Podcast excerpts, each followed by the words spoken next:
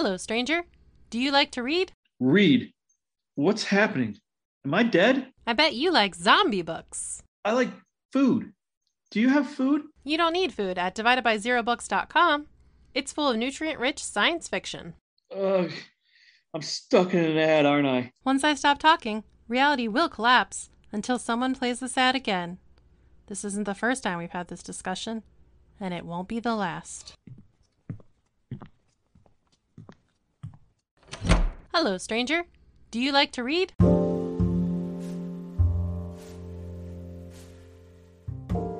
Hey, this is Derwin from the Blanket Fortress of Solitude, and with me tonight I have another old friend from long, long ago in the before time when I was but a wee lad going through combat medic training for my second time through. And this guy was another prior service guy like I was. And at the time, we had just gotten liberty to kind of run amongst the base and stuff. And we found ourselves in the N C O club. And at this N C O club, it was me, him, and another prior service dude. And so we were walking around, and then miraculously at the same time, there's a West Point reunion going on. And these colonels are all partying in San Antonio and stuff. And then there are these other two colonels that are just hanging out by themselves at the bar. And so me and this cat and our friend, we all walk up over there and we're like, hey, how's it going, guys? And we just start talking to them. And then these colonels just buy us shots, and they think it's kind of cool just to hang out with and, and, and pick our brains and talk to us. And so with me tonight is Dan Mertz of the United States Army and the United States Marine Corps, a veteran of two branches. Hey, Mertz, how we doing? What's going on, Lester? It's good to see you, man. It's good to see you. And it's good to see you. And so before we hit record, you were on a really interesting thought that I want to get into, where you said that, you know, you and I, we haven't really spoken much in person since medic school a million years ago in two thousand nine, but like all veteran buddy friends, you put us in a Zoom link, you put us in a bar, we pick no back time right, has passed. You, you pick right back up. And so, but you said that hearing it on a podcast was different, right, than just seeing a, a, a comment or like a Facebook post or an Instagram message or something. What did you mean by that? Oh, well, so, I mean, it, it's obviously it's more recent with you because you just started your podcast just a little while ago, which is doing, I, I actually enjoy quite, quite a lot. Not saying that just because you're my friend. Thank you. Um, I, I enjoy the, the dead, the uh, lesser known presidents one. The Dead Presidents Society. Yeah, it's it, it's funny. I, li- I like it. I like it yeah. a lot. But um, what I meant by that was, um, sometimes like you know you, especially like podcasts like the like the shorter episodes that you do where you're giving like little like vignettes of like life and experience and thoughts. Right? It kind of lets you into somebody's brain, especially when it's just one person there talking. And even if you don't personally know them, like I know you, you start learning how they think. You start understanding their views on things, and it's great, a one-sided conversation, right? Because they're not learning anything about you, sure, but you're learning a lot of things about someone else. And I listen, uh, I actually get a lot of downtime at my job, so I listen to podcasts all the time. When I found, like, I was super late to finding out about podcasts, um, and I was like, oh, hey, the, here we go, podcast. This is like super cool. And I've uh, I've actually met a couple people who do a podcast, and it was for the first like thirty, thirty-five seconds, it was kind of weird because I was like, I know so much about you assholes that it's almost weird because you know nothing about me. And it made me feel a little awkward for a second. And they're like, bro, it's cool, man. Like you're like, you're totally fine. Just drive in and you're, you're good. Yeah. Um, and then, you know, good times were had by all, and it was fine. But like, it was that little thirty, forty seconds there where I was like, I know exactly what you two are talking about, but you don't know that I know, or how comfortable I am around you. And then that made me feel a little awkward for a second. Sure. And then they were like, dude, you, it's cool, man. Like, you're fine. And then it was, you know, everything's cool, and we're all talking and, and shooting shit and having a good time. And that was great, but it was really weird. And then I got to thinking, like, this has to be super odd for you guys, because you must have people coming up to you all the time that act like they know you, and they're like, yeah, man, it's it's kind of weird, but you get used to it. Um, And there's like some people. Only I was that popular. Yeah, it's like sometimes you jive with people and sometimes you don't. And if you don't, you don't. And it's just like, hey man, like I'm all done with this conversation. I'm out. But they were like, they're super cool dudes. Super yeah. cool. That that's awesome. Yeah. No, I uh not not there quite yet. Um I'm at the point you'll where I'm there. Like, you'll get there. I'm like, oh, people are listening consistently and the arrow for like the chart's going up in the right direction. So okay, so who who who else besides me do you know that does a podcast? Oh, um well the um let's see, I'm trying to think now. Um you know, I'll start off with the um Uh, so uh, a buddy of mine who was uh, our Kamalencio, who was the entire reason I was able to play World of Warcraft in Afghanistan, uh, he has a podcast now. Sure. And then uh, I had a buddy of mine. He, uh, him and his wife did one, but they stopped because they just got bored with it, I think. And then um, I rent. So there's a couple. I know you know who he is. Um, and I'm not named. And by the way, listeners, I am not name dropping this. Like these guys are my buddies because I've only met them a couple times. They would be able to pick me out of a lineup and that's about it. But uh Ross Patterson, Dan Holloway, uh they do Drinking Bros. Um they have like millions of listeners. Great show. It's a lot of fun. See, but they will probably get stopped randomly. I oh yeah I, I'm, I, oh, I at the airport I'm sure like I can't imagine what it's like to be those dudes, especially with pricks like me who listen to their podcast. Yeah. Um, and which is like how I kind of like wound up actually meeting them is because so they They moved to Austin. To they moved all their stuff to Austin, and that's where they podcast out of now. And I was sitting around drinking one night, and I thought it was a really good idea. You know those those ideas you have when you're drinking, like this is a great idea, but you know nothing is going to come of it. So I just messaged Dan on Instagram, and I guess he must have recognized my name or something from one of the comments in the groups or whatever. And so he messaged me back, and what I messaged him about was a couple years back.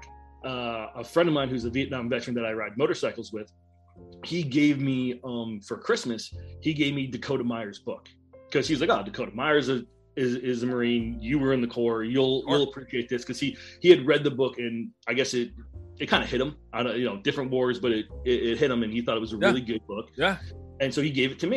I mean, and, they're the same war in different con- in different countries. Exactly. So he he gives me this book and I read it and obviously it's a good book.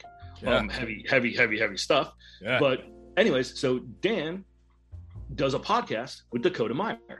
Uh. And so I was like, hey man, real quick, this might be stupid, but I want to like see if I can get Dakota to sign this for my Vietnam buddy so I can give it back to him for Christmas as like, you know, a gift. And then not, I swear it wasn't thirty minutes later. He shoots me a message like, hey, come to Austin. He'll sign it for you. No like, shit. He's like, come come to the studio and you can ask him. I was like, bro, if you don't think I'm not going to get on my motorcycle and be in Austin in like two hours, you're out your freaking mind. And he's like, come up on Thursday, man. I was like, done. So I ride up on Thursday and um, ride up on Thursday and then get to their studio and walk in and they're just sitting there chilling. Yeah. And it was super cool. You know, they're doing their thing. Um, say hi. We're talking, whatever. And then, you know, Dakota's going to leave. And I was just like, oh, I better ask now because I because Dan's not going to ask for me, right? Like, I got to yeah. be a man about this. So I was like, so I explained the whole thing to him. Like, hey, listen, I, I, I happen to have this book. It's not for me. It's for my Vietnam veteran buddy. Told him all about ski and stuff like that. And he's like, yeah, sure. I, I, if you got it with you, I'd be happy to do it. So boom, boom, boom. He signs it and he hands it back to me. And I was like, man, thanks a lot. This is going to mean a lot to him. And he's just like, is that it? I was like, yeah, man, I really appreciate it. Thanks a lot. Like that's a, that's a big deal, like whatever. And so he leaves and like, I'm bullshitting with everybody else. And then he comes back in and I'm like, well, you just said you had to leave. He walks up to me. He's like, hey, next time you're in Austin, give me a call. We'll grab beers. And I don't know if he meant that or not, but then he coined me. And I was just really? like, yo, yeah, he might've meant it. yeah. Yeah. So now, so now, so now I've got, I've got Dakota Meyer coin, which now is like the, the crown jewel of my collection. Now explain to the audience who Dakota Meyer is and why he's important. Uh, so Dakota Meyer uh, is a U S Marine who um, did one of the most baller things that you can do where he had a bunch of guys that were under heavy, heavy enemy fire. No one else was going in to get them. And he pretty much said, well, then I'm going to go and grab the, grab the Humvee and a driver. And he went out to go get these dudes, got into a lot of contact, uh, had to come back multiple times. Uh, I won't go, I mean, it's his story to tell. And again, I'm not saying that like I am like super friends with him or anything like that. He was just a really cool guy that signed this book for me and, and gave me the coin. But it was, like I said, it was really cool to meet him. Um, and his book's out there. They they have their own podcast and stuff, which I'm not going to mention on your podcast, but they're they're really cool, like legit guys. Like he's a he's a down to earth, one of the nicest guys you ever want to meet in your life. Super cool dude. But it was just one of those weird things that like just happens, and it's like you listen to podcasts, it's like, man, it's like I feel like not only have I read your book, but I listen to your podcast, so like I know a lot about you guys, but you know nothing about me, so I can't act like I'm your friend. And on top of that, just because I like the content you do doesn't mean you owe me a damn thing. You give me entertainment, right? But, I, I mean, but, yeah, but, but yeah, they were great. Uh, Ross Patterson was there, and he's hilarious. He is literally my my first introduction, my biggest introduction to Ross Patterson is like I was when I was in the National Guard. I kept seeing like we were out in the field and we had our phones, but you could only like charge your phone every three days, so I'd pop onto Facebook and then pop off real quick. And then I saw this movie called Range fifteen that was getting ready to drop. Yep, and, I, and, I, I donated to that movie. Oh my god. And so Range fifteen is kind of like if you handed an infantry platoon three million dollars to make a zombie movie. And and then William Shatner's there, who's awesome. And fucking and Ross Patterson plays the best sergeant major. Oh my god. Yeah. It was it, it is it is honestly, I don't think he was super acting in that because his because his sense of humor is just there. You know what I mean? Like that. Some like people was, you're like, that's kind of you. Yeah. Oh yeah. It was, it's just so like, I mean, obviously not on like a day to day, but his sense of humor is very much like that. Like, like that's that is, him, is, but turned all the way on. Oh, all the way up. All the way up. He, yeah.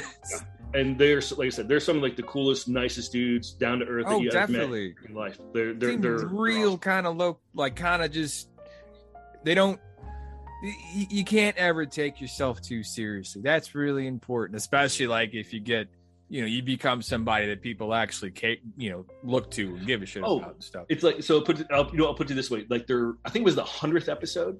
Yeah. They had, a, they had, um, uh, so it started off of this uh, Drinking Bros Facebook group. It started off with a bunch of veterans. Now there's non-veterans in there, first responders, police officers, stuff like that. It's just like a mutual support group. So like no one has to drink alone kind of thing was the idea.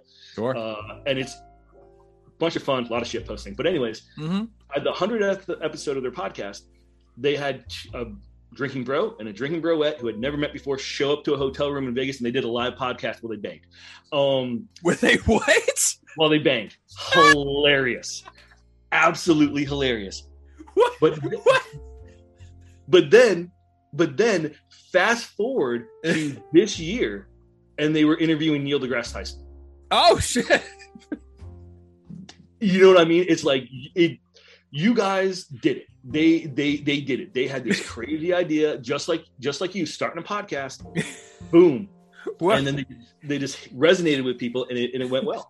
So the origin of mine is I was lucky enough to link up with uh, a fellow creative type who became my editor for my early run of books around twenty fifteen. And for years, she's like, you should start a podcast, right? She was always the one that could see the puck before it was going to mm-hmm. go over there. And so around June or July of last year, like on month six of two weeks to slow the spread, and we're still in the house and we're like, oh, look, the world, nope, still on fire, and riots and there's wildfires and yep, there's some virus in the hospital. Okay, I'll just stay home. And, uh, you know, with all that going on, I was feeling so fucking alone, right? And just like, and, and you know, me just talking into the void was like half a conversation. I am so sorry. Hey, you're a busy man. It's fine, bro. Hey, you're on the podcast. What's going on? Oh, hey, man. Um, congratulations on the washer and dryer. Thank you. You're being recorded on the podcast right now on a Zoom link. Oh, for legal purposes. This is my brother, Jacob. Jacob, say hi to Dan. Hey, Jacob.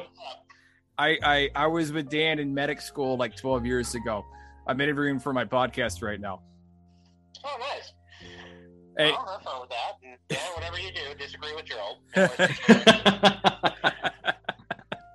with your old. We'll do. It makes for a more fun more fun episode if we disagree with things. but yeah, you know, it's fine. Um, but yeah, no, he, uh, my brother called me to tell me uh, why uh, he, I, we just got a washer and dryer or uh, a dishwasher, and we're very excited about it. Anyway, uh, can I call you later, bud? Yeah, sure. All right, bye. Hey. Dishwasher living that first world dream, man. But uh, uh, no, so, so I always wanted to do that too, where someone calls you, put them on the microphone. But if you tell them you're being recorded, it's okay. It's legal. Yeah, exactly. It's legal now. Um, so fucking, we bought this house in twenty seventeen, and then we, um, uh, you know, like I grew up in a double wide, so I'm good at washing dishes by hand. Mm-hmm. And, uh, my wife grew up not in a double wide, so she had a dishwasher, right? Because she wasn't a peasant like I was. And, you know, like I, and, and so I was like been washing dishes by hand for four years. And then we bought the dishwasher. And then today, and this is riveting broadcasting. Let me oh, tell it's you. Amazing. It's amazing. Yeah. yeah real. The numbers, are, the numbers are going up and up as you are looking at them. Real relatable shit. And so we um uh, uh we bought the dishwasher because everything's sold out right now and everything's on back order. We found one in the in the United States somehow, and then we got the power guy to come to hook power to it. There's no water hooked to it yet, but there's power to it, and it turned on and it went. But I'm like, yes, the I did it. Of, the sound of victory right there. I, you know. We bought a fixer-upper. Hey, you know, there's there's nothing wrong with buying a fixer-upper, especially well, I mean, depending I mean, on what part of the country you're in. But yeah, yeah. Uh, well, I mean, we're in Indiana, so everything's really cheap. But let me be honest here. My wife bought a fixer-upper, uh, and because we were dating at the time, and I was like, because I had known people that had bought a house when they were dating, and then they split up, and then you owe a, own a house with someone oh, you used yeah, to love, but now you fucking hate. Yeah. And so I'm like, hey, but I'm not on this. You pick out the house you can afford and pretend I don't exist. And, you know, and she, you know, much like so you were already happened, acting like you were married before you got married. I got you. I mean, yeah, you know, it's kind of like, like she she likes to, she's like, yeah, because she, she got a three-legged cat off Craigslist, and then she got me from the disabled veteran store, and she bought this house, which the the when we got here, the kitchen sink wasn't working, so we're washing dishes in the bathtub like we just got back from the old country. But what you're saying is there's there's a pattern, and she's a saint. She is, and again, Dan, I, I married so far above my station. Like, oh, I went, believe me, I... It's the best thing ever, right? Like, my wife is smarter than me, way better looking than me. Yeah. And eventually will probably be way more successful than me as well. And I'm here for that. Like, I'm cool with it. I'm cool with it. She went on um she went on vacation to Disney uh last week, two weeks ago, or whatever. Like, she she wanted to go, and I was like, look, the boys are still kind of young to to be dragging them through Disney. Like, let's wait till next year to take them. But you know what? Why don't you go? I'll call, I'll take off a couple of days from work. I'll stay home with the kids and you go to Disney. And so she did. And she's having a great time. And she comes back. She's like, I had so much fun. And she looks at me like, I must have had a horrible time. She's like, how did it go? And I looked at her. I was like, are you kidding me? Why are you guys trying to get out of this? That was amazing. I didn't have to go to work. I got the kids up, fed them, hung out with them a little bit, got them to school. I had the whole, I was cleaning shit in this house. I didn't even know it needed to be clean because I was bored. It was amazing. You know, I'm kind of, but like, you know, she's a school teacher. So again, like a saint. And oh yeah, couldn't do it. I would works eighty hours totally. a week. So I'm like, oh, I can mow the lawn and do the, I was trained by the government how to be an effective cleaner. Yeah, we are great janitors. Exactly. You have a floor buffer to ride? Yeah. I, it's fucking like, so I'm like, cause I know, like I, I, I anticipate messes before they happen. Right. Of course, I spent the last two years hiding in a bunker, afraid of the sun. So there's that. But, but yeah, no. Okay. So how, so like you're kind of buds with Ross Patterson, but like. No. So, but buds is, but buds is like a gross overstatement. He might remember your name. Exactly. Like I said, he, like I said, we've, we've met, we're part of Drinking Bros. So we talk shit online all the time. And that's pretty cool. And stuff like that. Like he, he is a god at, at football picks though. Like that's if my pretty wife, cool. If my wife had let me match his bets last year, oh, I would have a Z oh six Corvette. Um, however, uh, but yeah, no. So like I said, it, it was just one of those random weird things, and you know, ran to those guys, and then you know, just weird, just weird stuff like that. Like just tends to happen to me. I you know I, I I understand. Uh, there's a web cartoon series called G I Lowe. Oh yeah, I've seen, yeah, yeah, yeah, I follow him.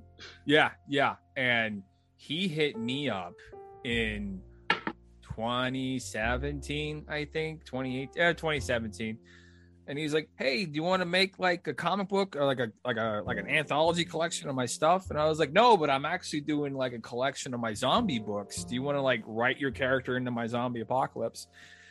And you know, me and him been tight buds ever since. Like, he's um like I'm one of the admins on the page, like. And you know, I bet, I bet you, I bet you that's how I found out about it. I bet you you shared something from it. Yeah. And I was like, oh, hey, this is hilariously funny. And I just probably followed it. I guarantee you that's probably what happened.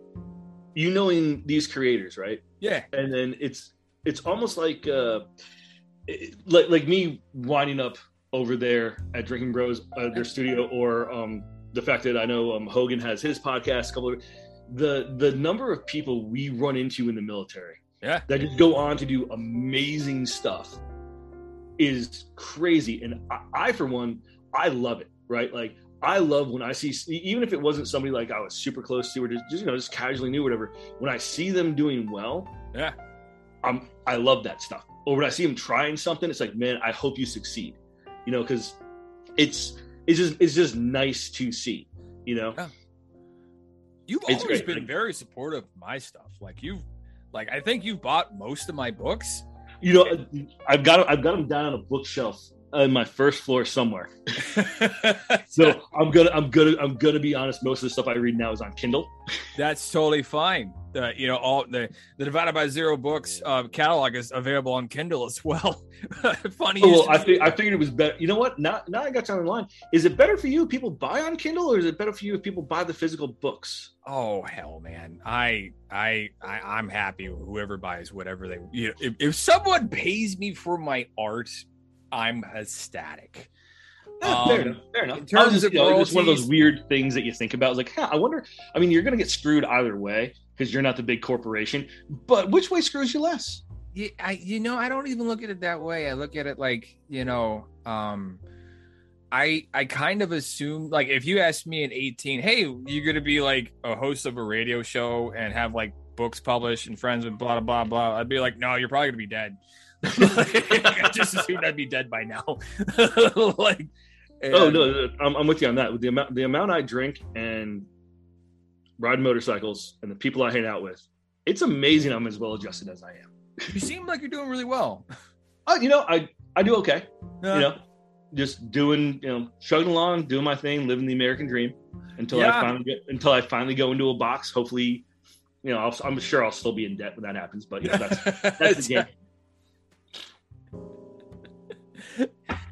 Yeah, yeah. I um, I, I I keep my life very, very, very. I I did something recently where I I never do this, right? And it's not because we don't have the money. It's just because. Oh, did you spoil my, yourself? Tell me. Tell me all about it. A little bit. Yeah. Tell me all about it. And it's more like I remember having eleven dollars.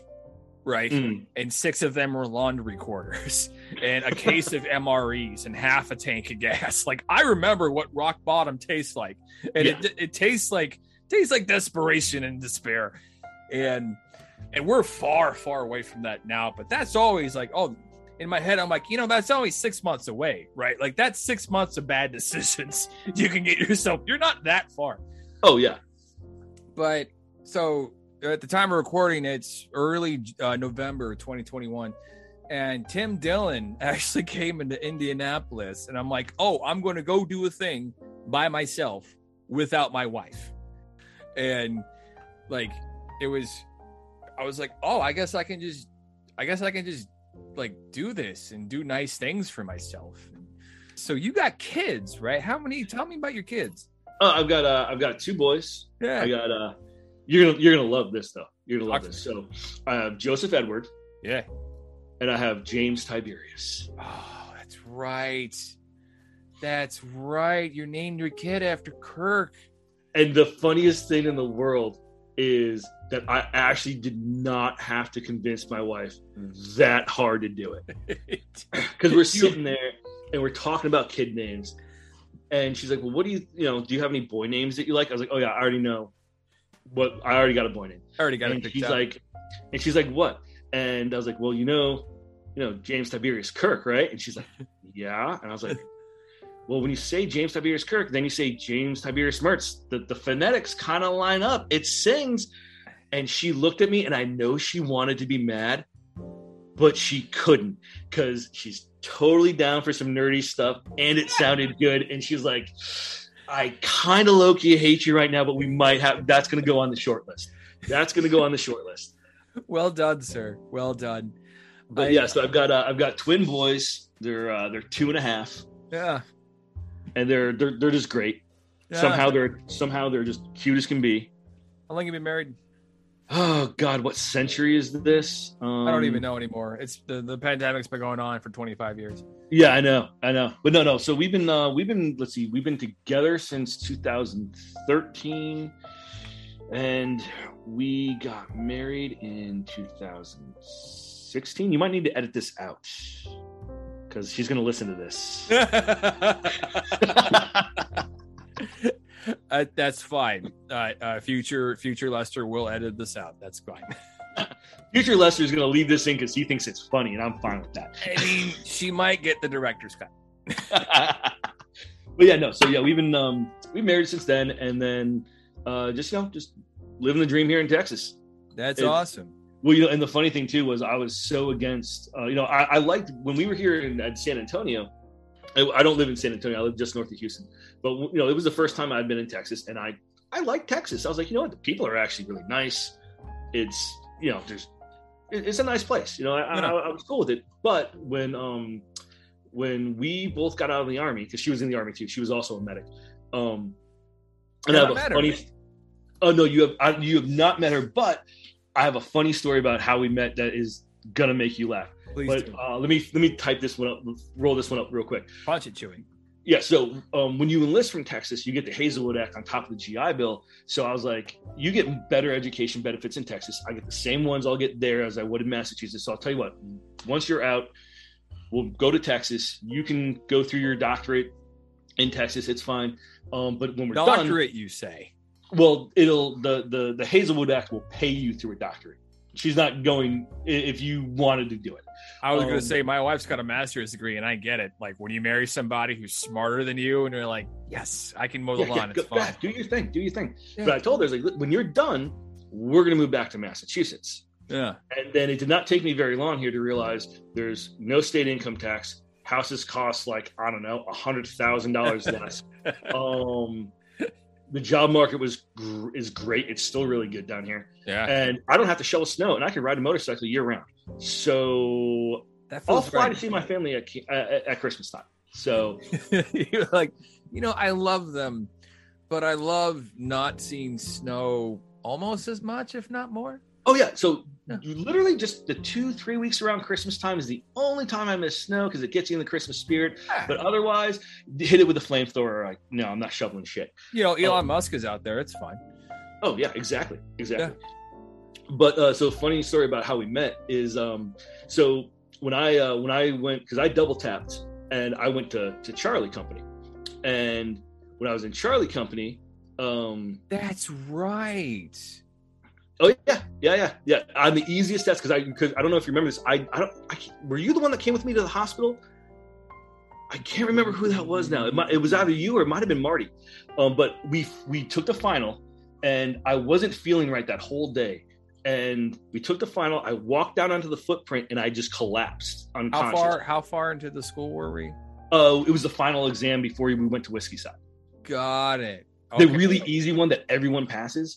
So I I was completely dehydrated. I had altered mental status. I collapsed on the on the thing. They took me to the hospital, hooked me up to I Vs, and they're like, "Why didn't you drink water?" I was like, "I wasn't thirsty. I don't know what was going on, man. I felt fine." And, and then the uh, when the instructor was like, "Why didn't you tell us that you didn't feel right?" I was like, "I don't know, because I was so dehydrated. I had altered mental status, and I didn't know I didn't feel fine."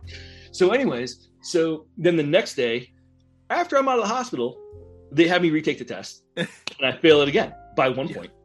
Yeah. And then go to Charlie Company. Long story short, I got like a ninety-eight on it there, and I was fine the rest of the way through medical school. You mean after you recovered from your heat exhaustion? Yeah. Um, but anyway, so because I went to Charlie Company, I met new people there, right? Sure. And then I um, forgot you the... didn't finish out with us in, in, in Bravo Company.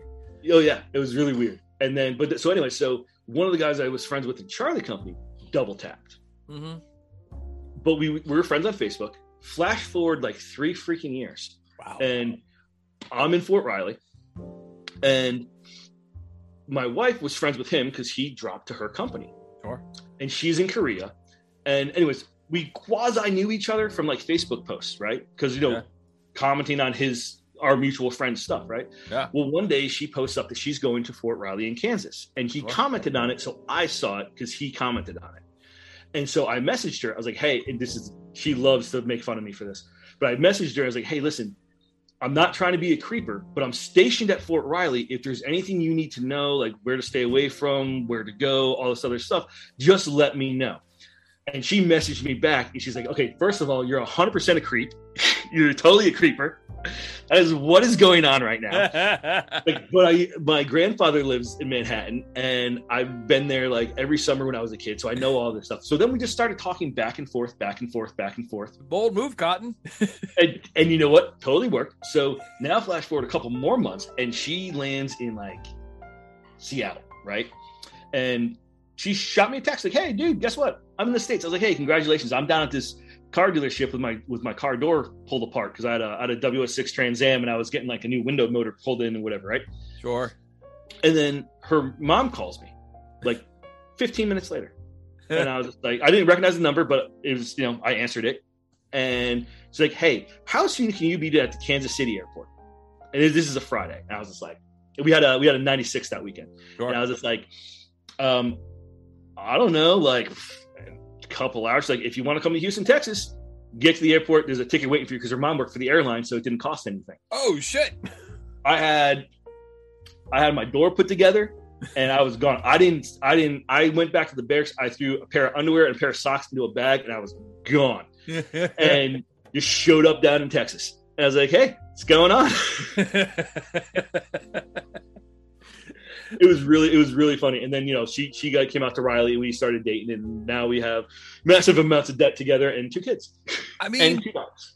There you go. It sounds like you, it sounds like you guys rode off into the sunset together. That's awesome, man. Oh yeah. Oh yeah. She totally settled too. She totally settled. Oh, yeah. Isn't that great? We're like, like, like I, like when I was a kid, like I remember my, so we're in this double wide trailer, and my dad's trying to like screw it together, but it's like downpouring. It's like, like if there was, because we're right off the Lake Michigan shore, so sometimes we would catch the weather mm. off that, and then like he's just soaked, and he's he. I'm trying to like screw it together, and he's holding it in from the outside. He's like, "Bro, I'm fucking drowning out here. I need you to hurry this shit up." We're trying to put the doors to the house together so the outside doesn't come meet us inside, right? And Um, okay, so I kind of have a similar story, but I didn't meet the love of my life this way. I just was a heat casualty. Um, so I was out with a bunch of grunts once, right? And I thought, oh, I passed my P T test with like a two oh six. I'll be fine. I already know where this is going, but please continue. Because I thought, oh, because it used to be like one hundred eighty-one gets it done sort of guy. oh, yeah. Oh, yeah. And you exceeded the standard at one hundred eighty-one. Yeah. That was what I told people. I was in N C O. They're like, you can't say that to fucking Joes anymore, man. It's not funny like you think it is. And so I'm out there with these grunts, and then like I didn't eat all my M R E. And then mm-hmm. I'm leaning against this wall. And then you kind of like, the world kind of like goes to the left about thirty-five degrees, and I'm like, uh-oh.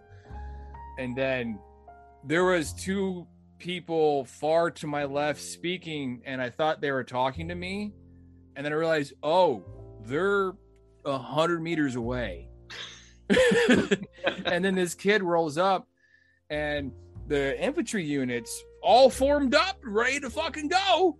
And he's like, hey, Doc, we gotta go. And I'm like, I grabbed this kid. I'm like, buddy, I'm starting to fucking unspool right now. So I'm going to need you to grab the other fucking medic. And then he's going to need to figure some shit out, because Doc's about to go bye-bye here in a second. Right? Like, and so what it was was like, oh, I remember what it was. So we're all strewn out on this fucking line, right? And then we hear medic. And then we're in the middle with the first sergeant. We're strung out along the wood line. And so me and the kid, there's this kid I'm out there with, split up. And he goes left, I go right. Turns out it was left, so I went right and then left. And then we were pulling people out of the woods and calling for evacs and stuff, because you get a bunch of people out in the woods who aren't super great shape in the middle of the heat with full kit. They drop like flies. Surprisingly enough. And so we had four people drop, and then me being Doc's all like, ah, and then I was number five, because, you know, I only had about like two saves in me that day, right? And so I'm on the ground, and I can kind of, when your brain cooks a little bit from the inside, it's even scarier when you have a little bit of medical knowledge. You're not that mm-hmm. smart, but yeah, because you're, like, you're like, I know what's happening. It's not good. You're like, I wonder. I wonder how bad this is going to be. And I knew of the examples of people who had this happen to them that kind of had the left side facial droop, and they yep. spoke like this afterward. And so, you know, like the kid, the kid, he was like an E four, but he tries to give me an I V, and then it doesn't work. And then there's this staff sergeant who came from the one hundred first. And I'm like, oh, this guy fucking knows how to give me an I V. So he hooks the needle to the tube to the bag, and then yeah and then tries to stick me. I can see the look on your face. It, and so I mean, it's been a long time since I've given one, but that that no no no no no that's that's the opposite order. We, it's supposed we, we to be needle that, goes in arm and then tube and then bag. Maybe you put the bag and the tube together, but the needle and the you yeah have to put yeah the no the yeah that's and so my veins are torn to shit. And then uh, basically the the medevac, the crew that I had sent out to drop the patients off to the B A S, they come back and they're like, oh shit, Doc's, yeah, he's down too. Look at this fat ass idiot. they they put me in the back of a fucking F L A, and I'm unspooling, but I have the presence of mind to hand off my nine millimeter to one of the junior medics. I'm like, hey, bud, you're going to want to take this. I don't know how bad this is going to be for me. Because I've seen people like ultra oh, yeah. like freak yeah, out. You go, you're gone. They run to the wood line and they've got weapons, and then you're just chasing after them, right? And then they think they're being attacked, and they have guns. Like, oh yeah, it can it, it can definitely be a, a crazy shit show. But you know, it's working out with like the, the infantry dudes. It's always fun. Like, like, let me tell you how I became the. Uh, real, real, real, real, oh, real quick, this gets so much better. There's a oh fun oh, there's more. Oh, give it to me. Give it all to me. There's give a great denouement of this. So, long story short, we get to the P A. The P A sticks me, and they're like, the P A's like, "Wow, this guy's a fucking fat ass idiot," and everyone's like, "Yeah, but he tries." So, and so it, a couple days later, I'm talking to the first sergeant of the infantry company I was out with, and it turns out I was a part, I was the subject of an after-action review for a brigade-level briefing of what not to do, right? And so, ooh, because we had these O Cs that were grading us, and so when I'm all like fucking unspooling and oh, going, were you at uh, were you at J R T C? No, we were in Indiana. Like we, oh. like we just had, but they were still like looking at us. And so, again, when all this is going on, when all, all the melodrama and no one knows how to do an I V, and a, and these guys are just like, they got their cell phones out and they're just filming me. Right? They're just filming the whole thing. It's so, and then like there's a video of me somewhere. at a Brigade After Action review around two thousand sixteen. We were like, hey, why are non-medical personnel giving I Vs in the field? And they're like, well, the medic on ground directed them to. And they're like, that fucking guy, that guy right there in the video, you're listening to him. And I'm like, that's fair. Like, why were you listening to me? And ladies and gentlemen, directly after that, in the fall of twenty seventeen, C L S was no longer allowed to give I Vs to anyone. I don't know. I was used to operating on my own, and I just was like, oh, this might work. It's on me. So if I die, no one else is responsible. Eh, what's the worst that can happen?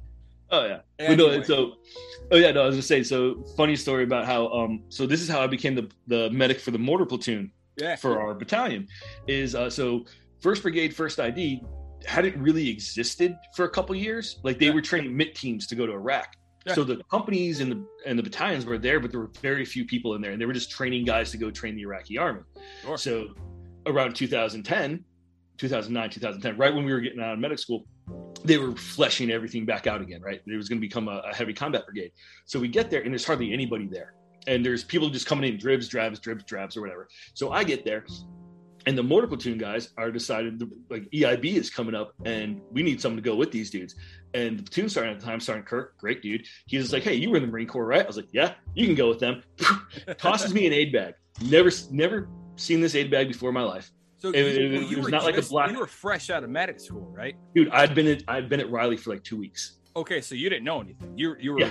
brand new, got it. Yeah. So he, but he was just like, hey, you were in the Corps. You look like you're in shape. Real, you can, real, you can real quick for our listeners' reference. If you've been a medic for two weeks, you know just enough to mate. If there's someone. An N C O who's half awake, you can listen to what he says and understand the words he's using. That's all yeah, you know. Yeah, pretty much. Pretty much. So anyway, so he tosses me this aid bag and I made a couple I V kits up because we were going on the, the ruck part of it. Yeah. Anyway, so... he tosses me the aid bag. I throw it on. It's not the cool Stomp two one. It was that little shitty modular one. Yeah. Um, anyway, so they, they give me that. And so we're out and we're rucking. And their platoon sergeant, Sergeant Rod, comes up to me. And he's like, hey, Doc, what's that thing on the side there that says C T six? Now, I may not be an experienced medic, but this is my second go around in the military. And I know if I tell this man I have no fucking idea what this is, I'm going to be in a bad way. So I start telling him, whoa, Sergeant. C T six, that's the field expedient suction device. What happens is if you get maxillofacial trauma, like your teeth all pushed in, losing, missing your jawbone, I can literally suction all this stuff out so I can maintain your airway. And I go on, like, I'm talking ten, fifteen minutes talking about how beneficial this is that I have this and know how to use it. He's like, goddamn right, Doc, that's awesome. What a, glad to know you're out here with us and all this other stuff, right? We get back. He goes right up to Sergeant Kirk and says, and I, I kept up with him the whole way and did, like, you know, the E I B rock. And he's like, that's my medic. That dude is my medic with our platoon. I don't care what you say. I want him. And Sergeant Kerr's like, yeah, sure, you can have him. He can be your medic. He's like, all right, cool. Whatever, man. Go to my car, open the trunk, open the C T six. Oh, fuck me. It's a traction splint.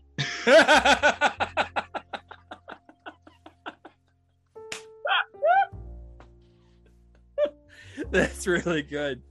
True story. And I was their medic for like two and a half fucking years. I mean, you know. I, hey, ladies and gentlemen, I got better. Yeah, I got better. I learned my stuff. I, you know, I, I, yeah, I, and I, I think I told this on a previous episode. Um, you know, I get out of medical school and I go to Iraq seven, eight weeks later, and then I'm sent out with everybody, and then I'm wandering Kuwait looking for like an aid bag and supplies, like Moses lost in the desert. But like I, I had a really. For me, Iraq was pretty calm. Like it was, I always tell everybody it was closer to Scrubs than MASH, right? It it wasn't exactly Hacksaw Ridge, you know. Oh yeah. Well, g- give me if I can pause this for forty-five seconds, I'll be right back. Okay. Thank God you can edit. I'll get some more water. Yeah, I'll, I'll edit this whole thing. Look at us be on the same pee schedule. Man, that is the best thing ever. You know, and it's like it's like we got one bladder, man. We're like in sync. It's great. Hold on a second. So, when when I had Raj on, he was fucking this idiot. Like he's I, like I he, he's talking to me through his phone on a Zoom link and shit, and this is definitely staying in. And um, he was like, like I could see the background change. He's walking around, and I'm like, oh, there's tiles in the background. He's looking at me, and I'm like, and I hear this. I'm like, you motherfucker! Oh god, that's good. Yeah, it's nice to know he hasn't changed. Mm. Um, uh, and uh, fuck, where were we? Um, so you had just mentioned about your deployment, and I was going to tell you something about mine. Oh yeah, tell me about your deployment. Uh, so mine actually was it was like mentally weird for yeah. like just because. So what happened was our brigade command team failed N T C. Oh, that's not good. All the battalions passed. Oh. What happened was they, they chopped the battalions to other brigades. So yeah. we actually went with third Brigade, tenth Mountain. Mm-hmm. And so, uh, but our mortar platoon, platoon that I was the medic for, they had actually gone to third Brigade, first I D. Mm-hmm. But they weren't M T O D'd and medic. It's one of those weird things where, like, the mortar platoon always has a medic, but they're not actually M T O D'd one. Sure. So when they went to third Brigade, I couldn't go with them. Oh, that uh, sucks. So, oh, dude, I was... So I actually tried to become a mortarman.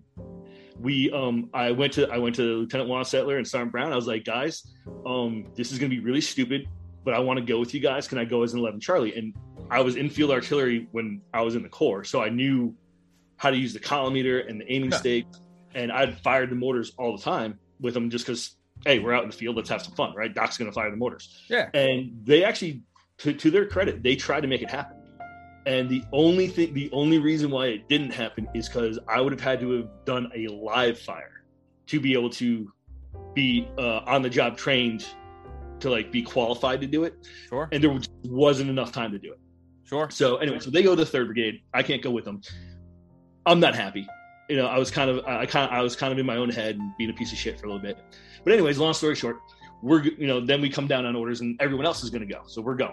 Mm-hmm. Um, But all the all the companies and platoons have their medics. So Sergeant Kirk comes to me and he's like, hey, um, we've got four E sixes and you're going to run the aid station on Capitol. Oh, shit. I was like, huh? He's like, yeah, no, you're you're going to go and that's what you're going to do. I was like. What rank well, at this good. point? Uh, I was an E four. Oh, no I was, shit.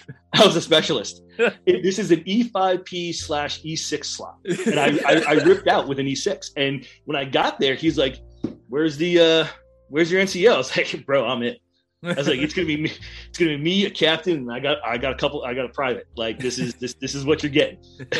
But, um, anyways, it was just, it was really weird because it gave me this really cool, this really cool ability to almost do what I wanted to do.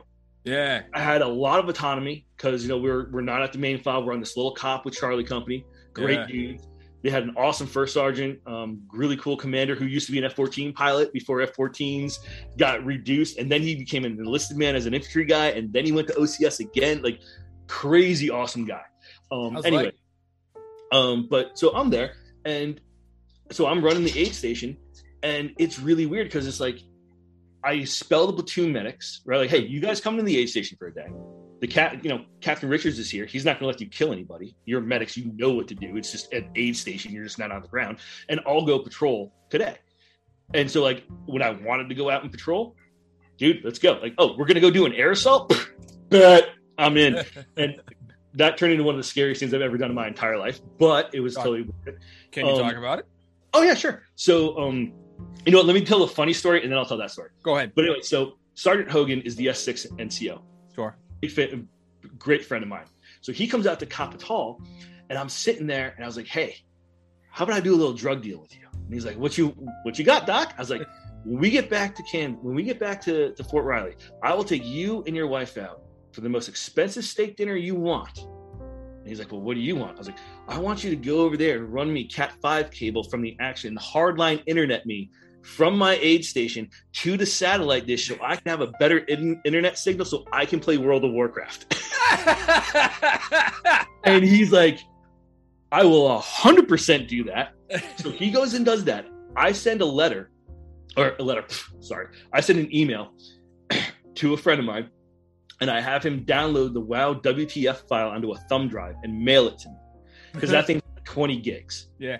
You know how it is. Even with the fastest internet over there, you're not downloading twenty gigs in like a month, right? No. So I get this thumb drive, plug it into my computer, copy that folder over, boom. I am playing World of Warcraft in Afghanistan in a level one aid station tent on a cop with one hundred people in it. I tell you, war is hell, man. Dude, I'm the biggest pogue ever. First starting, first starting comes in one day, and I'm sitting there, and I and he sees my mouse move. He's like, Doc, what the fuck are you doing? I was like, playing World of Warcraft. First Sergeant, what you doing? And he's like, I'm standing here wondering why I don't have you outside painting rocks. And I was like, well, First Sergeant, you tell me to go paint rocks. I'm going to go paint rocks. But when somebody comes in here, shot to shit, and they die, and they ask me why I didn't treat them, it's like, because First Sergeant had me painting rocks. It's like, fuck you, Doc, give me an I V. All right, you got it. That's what I fucking thought. and, and boom, hook them up with an I V right there. But, um, oh, God. Oh, so the, the air assault mission that sucked. So it was yeah. my very first one. We did a whole bunch of these because yeah. somebody – so somebody – we uh, we were in R C South, and there were some areas that it, it was just really bad to get to because just there were just I E Ds freaking everywhere. Um sure. So we, so someone's like, hey, let's just get Chinooks. We're an armor battalion that doesn't have tanks because yeah. why would we be able to bring the tanks that we trained with um, or the Bradleys? We got Matt V's that no one knew how to use when we got there. That was smart. um, so we uh, we load up on these Chinooks. Poop, we're going out, right? And I was like, yeah, yeah, I'll go. Like, you know, th- th- this will be fun. Yeah. And um, so we do our thing out there and and whatever. And then it's uh, it's nighttime. The Chinooks are coming back to take us out, right? And there was a guy to my right. He was right there. Uh-oh. And then he wasn't there anymore. That's not good. And then no one was there, and I couldn't see anything with all the dust. And for about sixty seconds, I was like, I am about to get left in the middle of Afghanistan. I don't know which way to walk. I don't know where anyone else is. I can't oh, see. No. None of the birds had their, none of their, none, nothing was flashing on them, right? They came in black. And I was just like, I'm, okay. Um, Birds, you're too white. You're so like, white. You can't go to Afghanistan. In sixty seconds, I went through the panic. That way's north. I have like seventy rounds of ammo left. And I'm just going to walk that direction. And then the crew chief came out, snagged me, and pulled me into the helo. And I was like, bro, you just saved my life. Like, I, this whole gambit of, I'm fucked. I'm going to be okay. I'm going to walk out. I'll be all right. I know I which do way not know past to go. And, like, like I'm going to take anybody down who gets in front of me, and I'll just do my thing. And it was a crazy, like, I know it's only sixty seconds. But for that sixty seconds, I was like, holy shit, like, I really fucked up, and I'm going to die.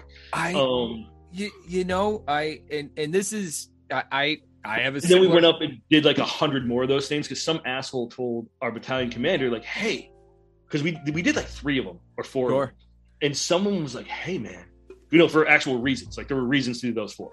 And someone's like, hey, you know, sir, if we only do like one hundred fifteen more of these, we'll have the record in Afghanistan for like the most air assaults by a non-air assault unit. I mean, if you're a lieutenant colonel who wants to make colonel, that's a nice bullet on your fit rep, right? That's so how you get a silver doing... star with V device on your oh, on your fucking O E R, man.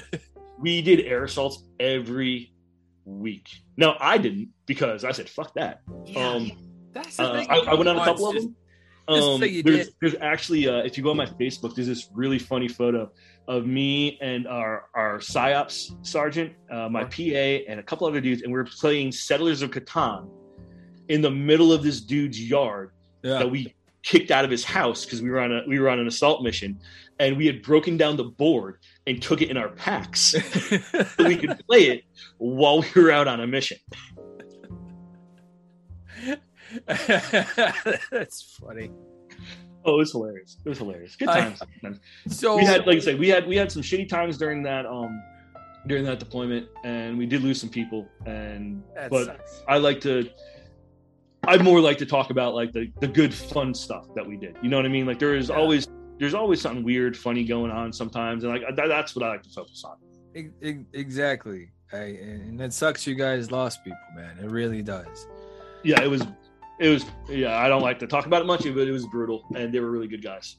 That's, I'm sure they were. I, I have, I have a story that's kind of similar, but almost entirely different.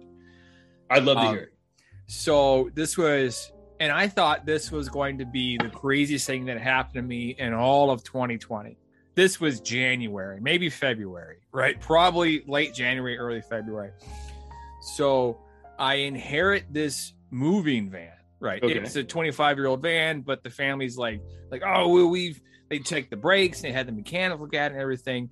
They did their due diligence when, when giving it to us. So I'm driving it from Lowe's back to my house, and everything's good with all the traffic, right? With all the big intersections. And then I remember I'm maybe thirty seconds, maybe forty-five from my house, right? Mm-hmm. I'm going thirty, forty miles an hour. There's two lanes of traffic going north, two lanes going south. And so I'm going north. I'm in the left lane. On the mm-hmm. oncoming southbound lane, there was an ambulance with lights and sirens going. The truck in front of me to my right pulls over to the side like you're supposed to. Right. So I start to push down on the brakes to do such a thing. And then my foot goes all the way to the bottom with no resistance. And so uh, I realized, oh, the brakes are out and I'm in a giant metal tank of a van. Right. and, and so I managed to squeeze in between a parked truck and an oncoming ambulance. Right. Like in real time. And there wasn't more than a foot or two on either side. Right. It was kind of, it was closer than I would have liked. And so luckily there wasn't any traffic in front of me. Right. I had the, the, the, the, the way of the road. So just enough time to panic, really. Yeah. And so I, and I tell this story to the people, are like, oh, you were in the army. You knew what you're doing. I was like, no, I mostly screamed, oh my God, I'm going to die. And I'm going to take people with me.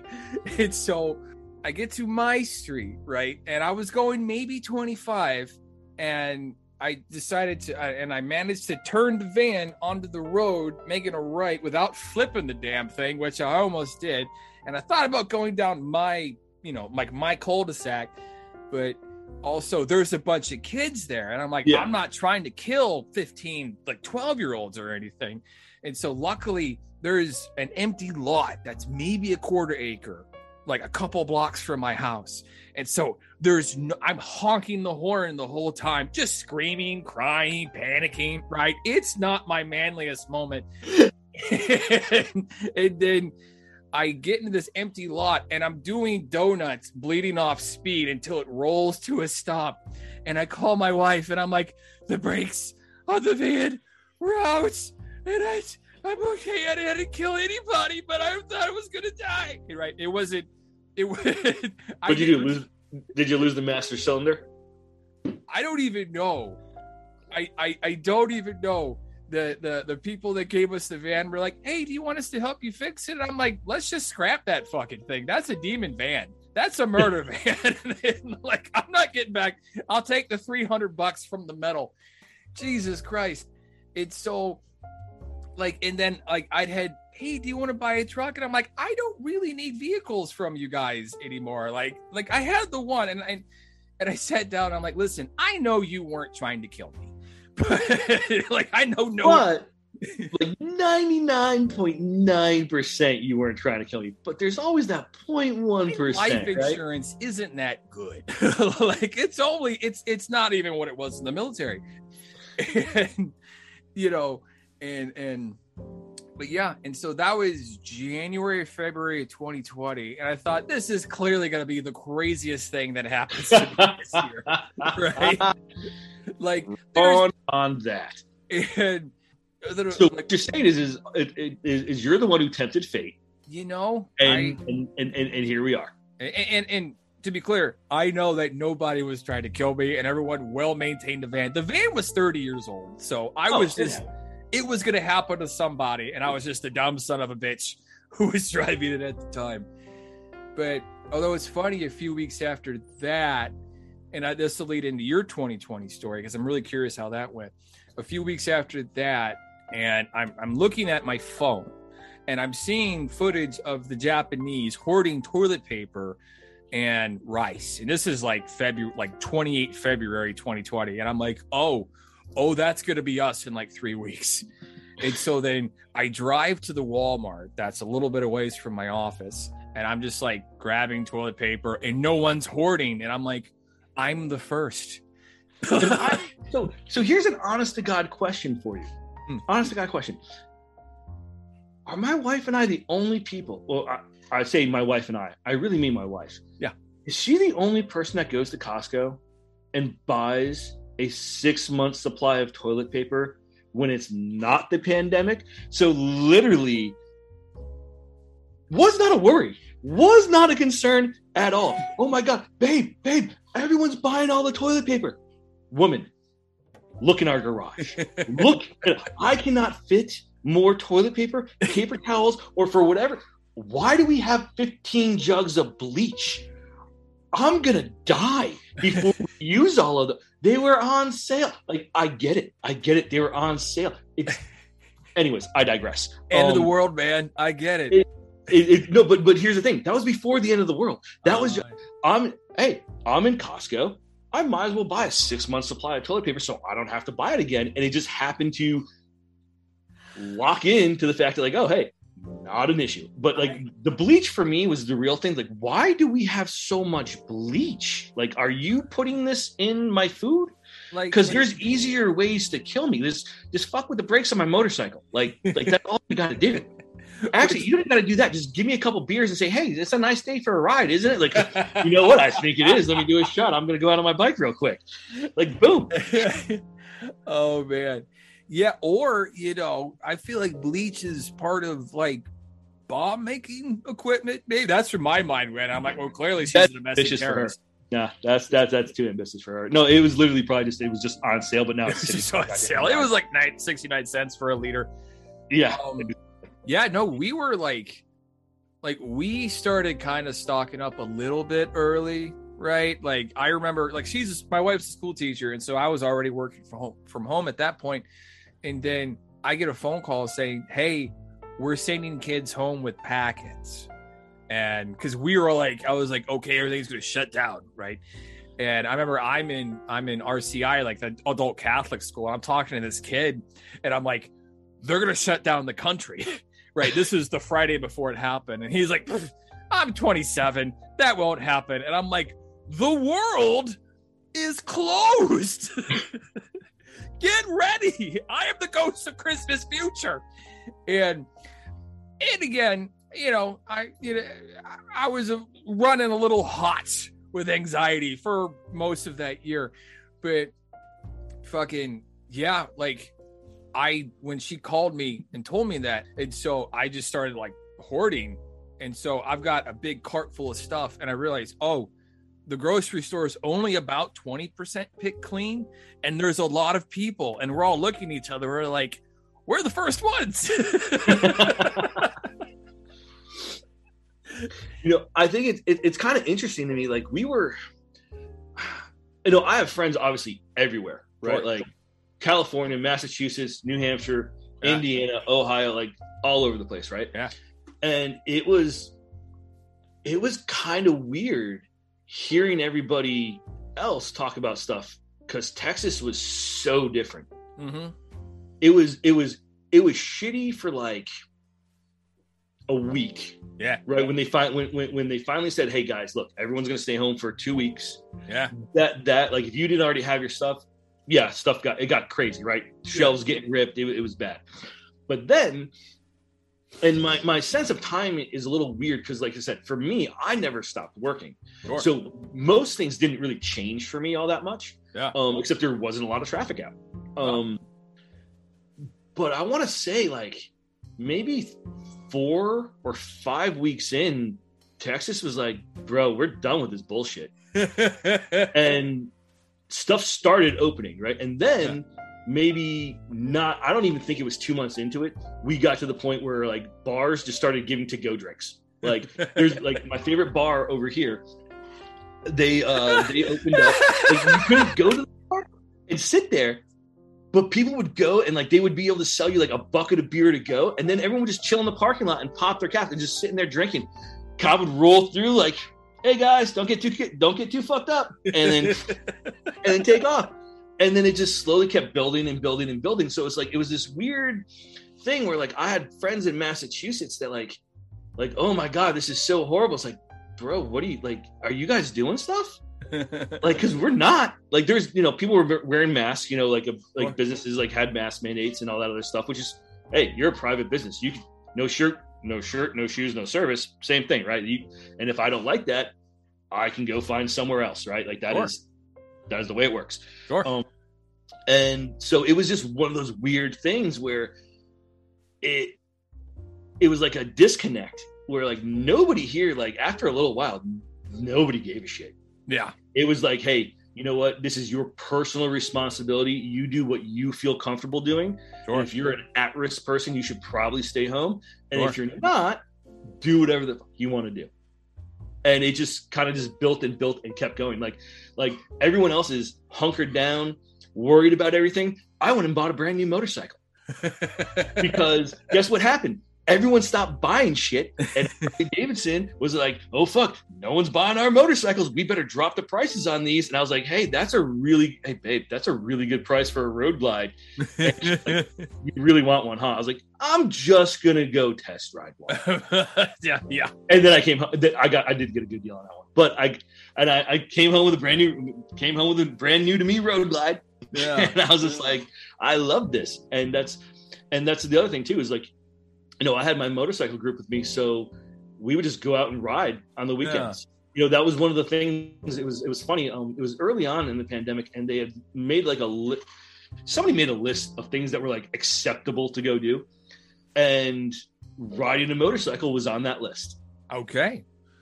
Um. I mean, yeah. I- you're not, like you're not in the same vehicle with everybody, so. Um and I'll, and I'll, call I'll our honest, buddies we, up like, hey, we, man. we cleaned our we, we cleaned our food or like our bags, but like like did you ever Lysol wipe down your fucking potato bags and bread bags and shit? Because who who the fuck knew what was going on at the time? Oh no, and, and that's the thing too is like this was like March, sense. April, May time frame. When yeah, it, yeah, like and all of that made sense because when you don't know, you don't know. Yeah. You know, and it's like, hey, you, you'd rather be overly cautious than not cautious enough. I, right? So, so that made sense. It was, I think it was just one of those things. And it also seemed to be, um, and I could be wrong on this. Yeah. It seemed like other parts of the country were getting hit much harder at the time than I think Texas. That, and, that seemed to be how it shook out because New York got, like, I kept reading about how paramedics in New York were, like, battlefield triaging people. Like, oh, yeah. Resp- and, and, but, like, here in I, Indiana...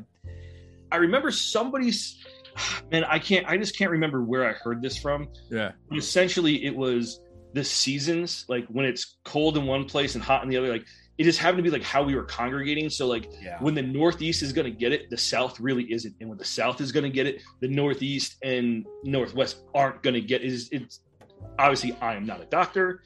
It just, it seems like the waves come like that. And it was just that time where everyone was like, we we locked down and nothing was happening. And everyone was like, man, you know what? Screw it. We're just, I think we're going to be Texas, okay. Baby. We're just going to do our own thing. And we we give zero fucks. I, I that's, it's, that's honestly, what I always liked about Texas. Yeah. It's great. It's, it's amazing. It's amazing. Yeah. And, and even, even the stupid shit that happens, I low key, I'm kind of in for it because it's fun. Yeah. And I know yeah. that probably makes me a horrible person. But sometimes it's just great to watch the dumbest shit in the world happen because someone wants to be like, eh, it'll be funny. So uh, for us here, right, like like I've got a family member that's over sixty, morbidly obese, who had a heart attack and a stroke. Oh, probably someone who doesn't need to get COVID. I I stayed away from that family member until everybody was vaccinated, basically. I saw people, right? But also, like, I... I assume my own magnificent ignorance in most things, right? Like, like I've found in my life, the older I get, the more successful I become. If I assume I'm profoundly stupid, I'm typically correct. Like it's the, it's my guiding star is my own, you know, stupidity.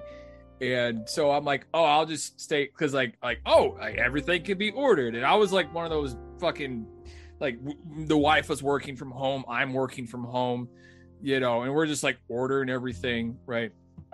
But also too, it's, I can see where I can really see where, like, if there's this mass hysteria going on online, but mm. in person, everything's just kind of fine. Like, there's not, you know, bodies in the street. I mean, in in some parts of the world, there kind of were, but in America, not really, right? Everything kind of worked out for the best here.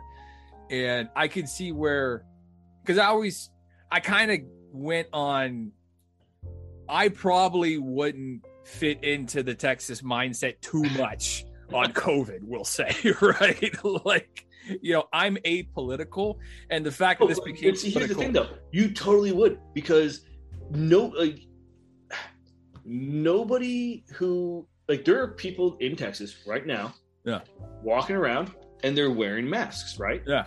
I mean, I don't wear a mask it's, anymore since we're vaccinated. But. Oh, no. But, but what I mean, though, is, like, there's people doing it, right? No one's giving them a hard time. Yeah. There are, there are businesses that, if you come into my business, I want you to wear a mask. Yeah. No one's giving them a hard time because that's your personal choice. And and, and then and then I'll either put on my mask because I want to, I want what you got. Yeah. Or I'm gonna bounce. But nobody, no one fights about it. It's kind of, oh, got it. Boom. Yeah. Crazy thing. Got it. The Karens everywhere are all on TikTok. Country, everywhere else in the country, doing um, doing like uh, more stricter gun control kind of yeah. stuff, right? In Texas, you no longer need a permit for anything. It's now a constitutional carry state. You want a gun? Walk into a gun store, hand them your driver's license. They run it through the background check system. Yeah, like nothing pops. Here's your gun. And you can carry and, it openly, carry it concealed, do whatever you want with it. Yeah. Boom, done. And, and and my thinking on that was like, because this became politicized, which is remarkably stupid. And I'm so Oh over- dude, I was so I was so mad. I, like, I, I don't, don't I don't even... get into it very much, you know, because because my personal thing is like I can disagree with someone about something, yeah, and I can have an intelligent conversation, and at the end of the day we might still disagree. Yeah. But that doesn't make you a bad person. It doesn't make me a bad person. And we that's probably, what I don't like. I, we I don't probably like. want to get to the same place. We might want to take different roads to get there. That's, yes. Like, I... I'm taking the left at Albuquerque. You're going right, but guess what? We're both going to freaking Albuquerque, right? Exactly. And, and I kind of...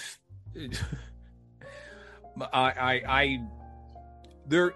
In the, if you look at it through the political lens, the people that took it more seriously tend to be liberal, right? I would not describe myself as a liberal. When? What's that? Depending on when you're talking about, right? Okay. Because one thing I do like, see, here's my problem, right?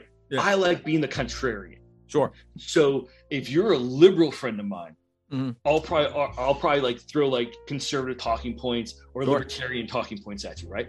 Sure. But if you're a conservative friend of mine, I'm like left of Karl Marx and I'm fucking with you that way because I just I enjoy, like, if you can't debate your belief, yeah, then you don't have a belief, and that's a problem. You have a dogma, um, exactly. But it's like um, when the when it first started, like the, not even really a thing yet. Yeah. And um, and Trump was like, hey, we're going to shut down flights from these countries.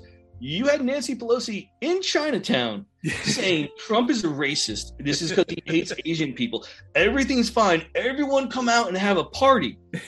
Guess what? He was right. You were wrong. Now, he made his own errors. And he, you know, let's let's not like let's not sugarcoat the I, I, I am I'm a vote libertarian almost every time. Yeah, exactly. But same here. But let's also not ignore that you don't want anyone to think about this. And for whatever reason, no one talks about that. It's like, hey, can't we just say you're both kind of effed up and this is a problem? I mean, everybody was really interested in Andrew Cuomo's. Oh my! Until yeah, until dude, when, dude, you literally forced nursing homes to take COVID patients.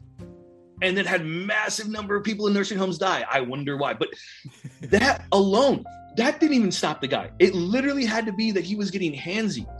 Are you kidding me right now? Yeah. Like, and, and I like to try to be really consistent on this. Like, mm-hmm, I don't care if I agree. Like, I don't want to say like a politician because I'm a big believer in uh, in A PAC. All politicians are cunts. Yes. Um, but they're not gods. Yeah. Right. If if you have if you're if you're rep, like like my, my congressman is Dan Crenshaw. I actually really like him. I've met him a couple times. You met Dan totally. Crenshaw? No, no. So met, handshake, nice to meet you. Got it. I see on your vest you've got a C M B and an E G A. How do you have both of those? Oh, I was in the Army and the Marine Corps. Oh, cool. Nice to meet you. Blah, blah, blah, blah. Glad hand. That's it. He just happens to be my congressman. Um, I and on a lot of his stuff, yeah, I can agree with him on. Sure. And on some of his stuff, I don't agree with him on. And I have no problem saying that because you know why? My identity doesn't revolve around who my congressman is. You, my identity doesn't revolve around the fact that I might have voted for this person. And you know what? Maybe they do eighty percent of the stuff I like, mm-hmm. and twenty percent of what they do that I don't like. I have no problem saying nope. And if they do something that you don't like and you want to ask me why I still support them, I have no problem saying like, hey, look, you know what? This X factor is sure. bad. And I agree with you. However, sure. this other stuff outweighs that X factor to me. Please explain yeah. to me why it shouldn't. And if you can change my mind, I'll vote for somebody else. And I, I, like, I don't think anyone should be in politics for a very long time. It's a problem. Like, who's going to spend a couple million dollars to get a job that pays you one hundred twenty thousand dollars a year? A crook. Yeah. Like, yeah. and and I'm even willing to give these people the benefit of the doubt that they they they get into it for the best reasons. And then they, it's like us joining the Army, right? You go in as a private thinking you're going to be the sergeant major of the Army and you're going to change all this stuff. Oh, I didn't want to be homeless, Dan. uh, but, but, but you, fair enough, fair enough. But what I mean though is as you go up the rank structure, you realize there's a reason that certain N C O levels act the way they act. Yeah. You know what I mean? Like there's other pressures on them. It's like, it's not that they want to be this way. It's like, hey, look, to make this function, we have to be this way. It's kind of like, um, I can't remember where I read this um, because it's not my idea, mm. but a politician uses morals the same way, or morals and ideals, the same way that a soldier uses bullets or a commander uses the lives of his men. They may not want to expend them, but to get what they need, eventually they will. So you maybe give yourself whatever position you want. Eventually, you have to give up something else to get it. Sure. And that's how the sausage is made, and no one likes that. And now we're just so polarized as a country. It's it's horrible to see. Like I I gotta I gotta believe, like, because I love my country. Like, call me naive if you want, but uh, this is Same. the best country on the face of the planet. Same. But I gotta believe, like, we, whether you are left or right, you probably agree on eighty percent of things. Why don't we work on that eighty percent, man? And let's like, leave this twenty percent for later. There, there is a guy I like named, uh, and he's the, I, I, it was all of ten dollars, but I actually donated to a Democratic candidate, which was kind of a big deal at the time for me. Like, I was like, oh, I've never done this before. Named Andrew Yang. Oh, yeah, yeah, yeah, yeah. Who's, you know, he, he, and what I like about him is, from what I've seen from like the Joe Rogan interviews and things like that, mm-hmm. he's not interested in demonizing his political opponents as enemies of the state or like, hey, uh, how's the drinking water? Could it be better? Hey. So something I didn't like, right, is because in this country, someone might have a good idea and then they find religion with it, right? They, mm-hmm. they, they understand it to be the way, the truth, and the light. And something that for me, right, just because like, you know, I've got a bit of a medical background and I might occasionally I'm corrected about, about a few things. So for me, wearing a mask, getting the cootie shot, all that stuff made the most sense in the world. Oh, and yeah. So I kind of gravitated toward the people that were about that, right? Like we bubbled over the winter with people that were like that. Right. And not them, right? These guys are great. But like there were people that I had heard kind of in the periphery. They don't understand that not everybody's circumstances are the same, I guess. Right. Like, mm-hmm. I don't know. Like, like I haven't got the thought all the way thought out, but I'm like, cause you're, you know, you're telling me about Texas and how, you know, it, it would make sense if like in New York, you're like, holy shit, it's like nine eleven times a thousand. But in Texas, you're like, it's sunny and seventy degrees and let's go on a ride. Like, oh yeah. And, and, and there, and, and honestly, like at the time, like there weren't a lot of deaths in Texas. Like yeah. it obviously went up. Right. Yeah. And when it went up, you know, the, the craziest thing happened. People started wearing masks. Yeah. Yeah. You know, it, it's, it's like, it, it's kind of like a, um, oh, I'm, I'm trying to think of how to this, how, how, how to articulate this. People found religion with oh. their politics. No, they, they, they turned a medical crisis into a political event and applied it to their religion. They, you know, that's a, that's a good way of saying it. That's yeah. a good way of saying it. Like, like me personally, right? I was a medic. Yeah. I believe in vaccines. Yeah. Right. Like vaccines, medical science, this stuff works. I'm sure However, you've ran also, more than one clinic. I also know how to read data, right? Yeah. Which is, can be problematic, right? Because I don't understand enough of it, but I can I can read it. So when like when I look at the data, and I'm just gonna like I just happen to remember this number in the top of my head. At a certain point, I looked up how many people in my age range had died from COVID, sure. and it was like twelve hundred.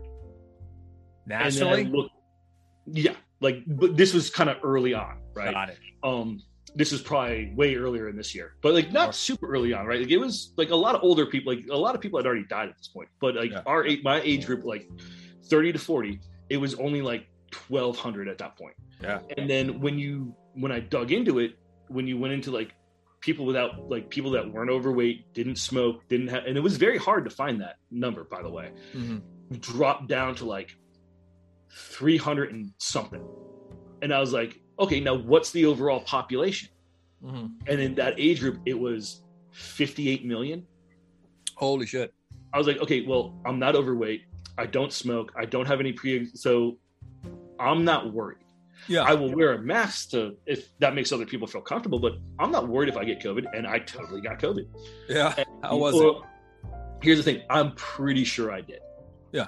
I, I didn't get tested because at this point it didn't matter because it was Complete, almost completely asymptomatic. Yeah. It was somebody I knew had COVID, and then someone else that I knew who didn't know each other had COVID.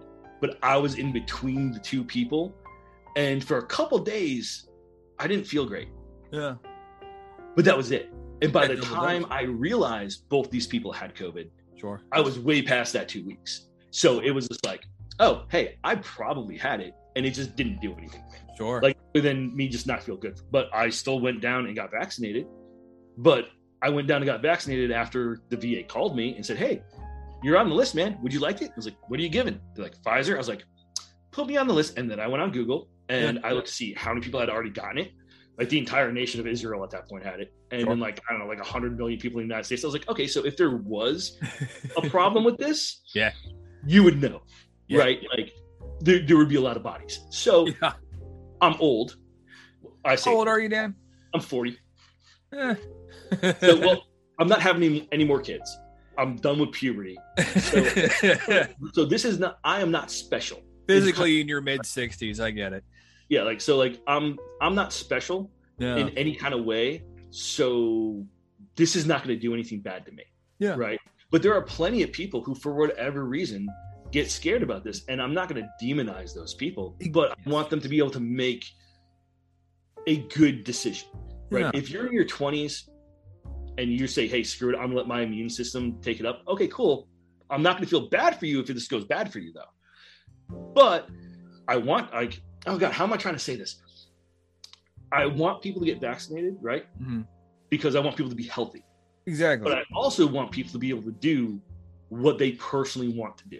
Yeah, it's it's a hard thing. It's it's one of those things where it's like you can have a be- you can say you have a belief. Yeah. Um. Or not not a belief. That's that's that sounds too religious. You can say you have a principle. Yes.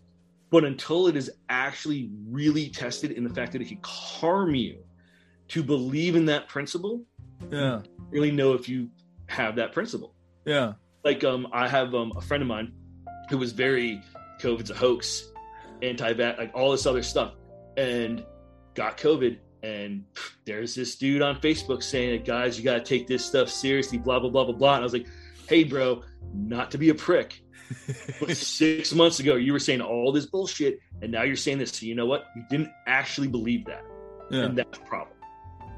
We're yeah. gonna allow it on Facebook. Um, yeah, yeah. I uh, oh, but anyways, you want you want to know about the freeze? Um, the freeze, yes, because like yeah, so I, did- I got a buddy who's a cop down your way. And he's like, yeah, I was, he was delivering water from place to place. It was nuts. Yeah. And yeah. I felt really bad that I did not do more to warn people around here.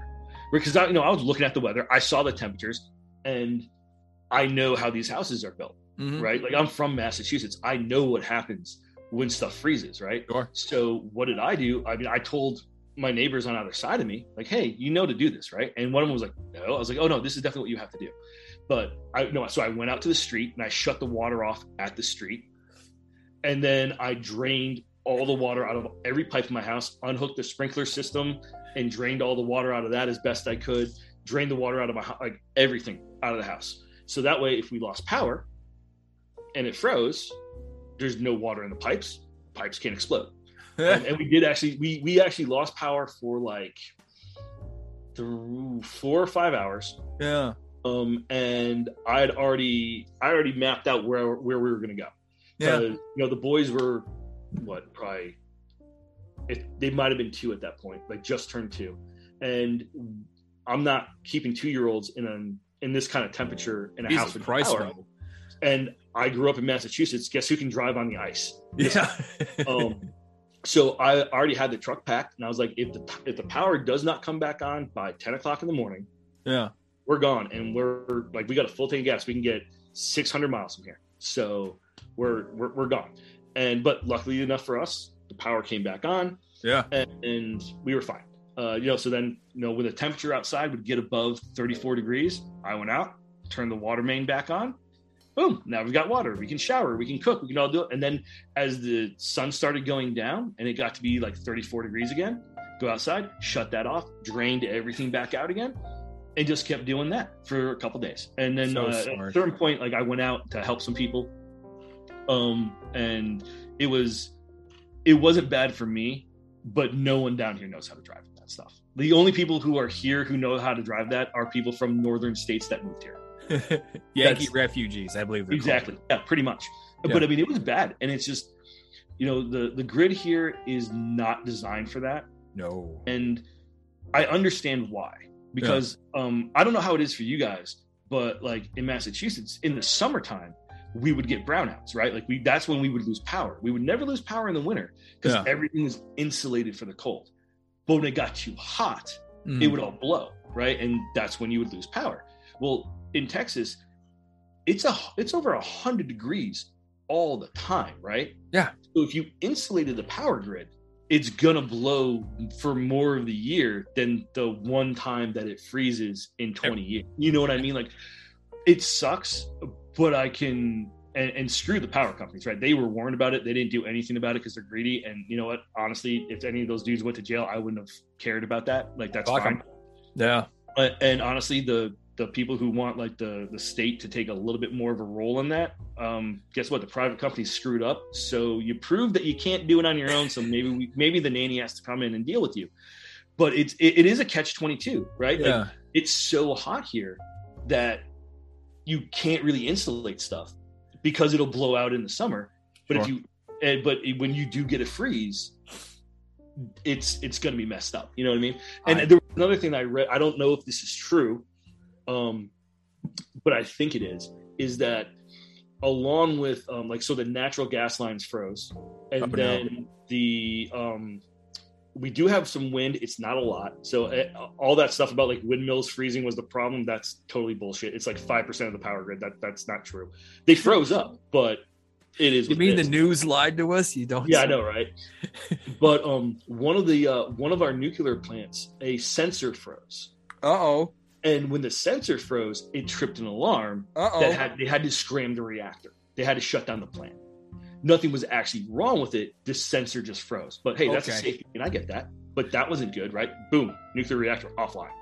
Then there was another reactor somewhere else in the state that was down for maintenance. So you had two reactors that just, boom, out of the grid. I, and and again, I'm not a scientist, and I'm you know, I barely have a bachelor's degree in general studies. Um, it's a liberal arts bullshit degree that you get when you're a veteran. Are you about to point out that maybe if all the weather channels are saying that it's going to be a huge, crazy freeze, that you probably shouldn't take a nuclear reactor offline for routine maintenance that week? Because that, that that's what I thought. If Jeff Bezos can shoot William Shatner into space, I think we could figure out how to make the power go. Like, it's, well, it's also different too in that, um, so Texas has its own grid for the most part. Yeah. And it, there's some regulatory, like we can still pull power from the other grids in the United States, but it's not automatic. Um, and on top of that, they were also getting hit by stuff. So they're like, hey, bro, we don't got the power to send, and not only do we not have the power to send, we're under no obligation to actually send you power, so we're not going to. So go fuck um, yourself. It, we're it was one of those perfect storm things, and unfortunately, you know, Ted Cruz bought that last ticket to Cancun. You know, not looking good. But oh, that's the Texas thing that I think is hilarious. So when that happened, it was the funniest. Like, I don't know if this played anywhere else in the country, but Ted Cruz makes jokes about it, and people here think it's fucking hilarious. Really? Oh my God. What else would you do? Like, hey, my, my, my, hey, I'm a senator. I'm not involved in the state government. I've got a cell phone, and my kids wanted to go to Cancun, so I wasn't even thinking. I was like, sure, okay, let's go to Cancun. And then I was in Cancun. Hey, this is kind of a bad idea. I should probably come back. Like, hilarious Halloween costume of their girlfriend dresses a dog, banging on a door, and then he was dressed up as Ted Cruz with a plane ticket to Cancun, walking away from the dog, and Ted Cruz retweeted it saying, "This is hilarious." So, like the guy or hate the guy, he's got a sense of humor about it, right? That's really good. I, I um, and then it's just one of those things where it's it's, man, I wouldn't know it without living here, but it's like I said, it's just really different. It's just really different here, and it's, and maybe it's because I grew up in Massachusetts that it's it's so different to me. Yeah, but there it, it it's a lot of the personal responsibility that it's not a joke. Like yeah. They really take that stuff seriously down here. It's like, oh well, why are you waiting for the government to do something? You do it. Yes, and it's like I it, learned. I saw that like in real time. Like when people they in Texas will one hundred percent cut off their nose to spite their face. Like, like last year when the COVID money was passed, right? Yeah. And they shut everything down.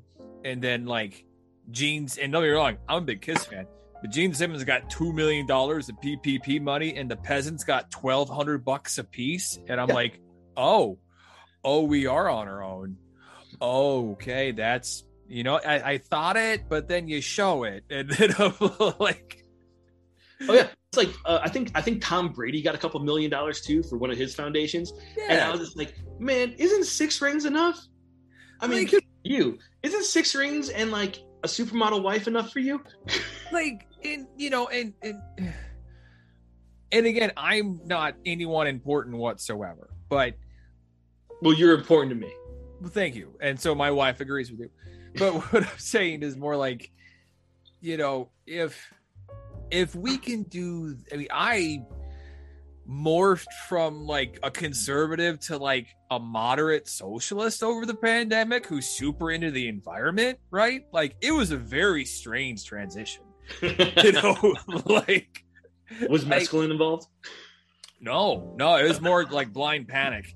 But it's more like, like, oh, we can pay for all this, right? And I'm sure inflation or whatever, but like there is a crisis. They sent everybody home. The peasants got almost nothing. Rich people got a bunch of money. I was good, right? Yeah. I, I, I didn't even need a stimulus check, but fucking, I know people who yeah, really. I never, I never stopped working. Yeah. Why am I? Getting, why am I getting money? No, I'm not giving it back. Fuck I you. Mean, but. Why am I like I, I bought solar panels of mine, but somebody somebody in Congress brought it up. Um and I don't know who it was, but they were like, hey, why don't and how about we don't give money to people who stopped working? Like we, we give money to the people who, who stopped working, right? but we don't give money to the people who didn't stop working, and then we can give twice as much money to the people who are actually needing it. And I was that's... like, and you know what? I liked getting extra money, but one hundred percent, I'd rather some single mom or some family that lost everything get twice as much, because that's better for society. Because like in, in, in much to your, you know, I'm a big believer in the Texan mindset of like, you got to assume that no one's coming. Right. So then you can yeah. take care of yourself, but also like, you know, if through no fault of your own, you're just a guy who waits tables oh, yeah. or whatever. That's, and I mean, then, that, that's what a, that's what a society is supposed to do, right? Yes. We're supposed to take care of those who, I don't know if less fortunate is the right word. Um, well, you break it down socioeconomically. It's like it was, it, it hit the bottom fifth the most because they oh, yeah. had all of the service jobs. I'm just, I'm trying to think about the way I'm trying to say this, right? But it's like, we should help people who need help, who want to better themselves. Yeah. Or who through no fault of their own are in this crappy situation. Yeah. But then you have all the people who try to take advantage of the system that gums it up, and now we're all fighting. Yeah. I hate that. I, and there's no, there's just, we we can't push people to the edge of the herd anymore. So we can't get rid of those pieces of shit. So it's like, hey, we got to take care of everybody. But it's, it's like you say, it's, sometimes it's, it's, um, it's not even just economics. It's just a uh, uh, belief pattern. I'm not yeah. sure exactly how I want to say this, where it's like, you know, not everyone can pull themselves up by their bootstraps. That is a that is a fact. Yeah. Because sometimes luck is involved in that, right? I am I am remarkably lucky. For I, for whatever reason, like you could have two people have the exact same upbringing, life, yeah. whatever, and one of them becomes successful and one of them doesn't. Yeah. And it's just the luck of the draw. And yeah. as human beings, I kind of feel like we think that shouldn't happen because we're empathetic creatures. Like we don't want at a base level people to suffer. Yeah.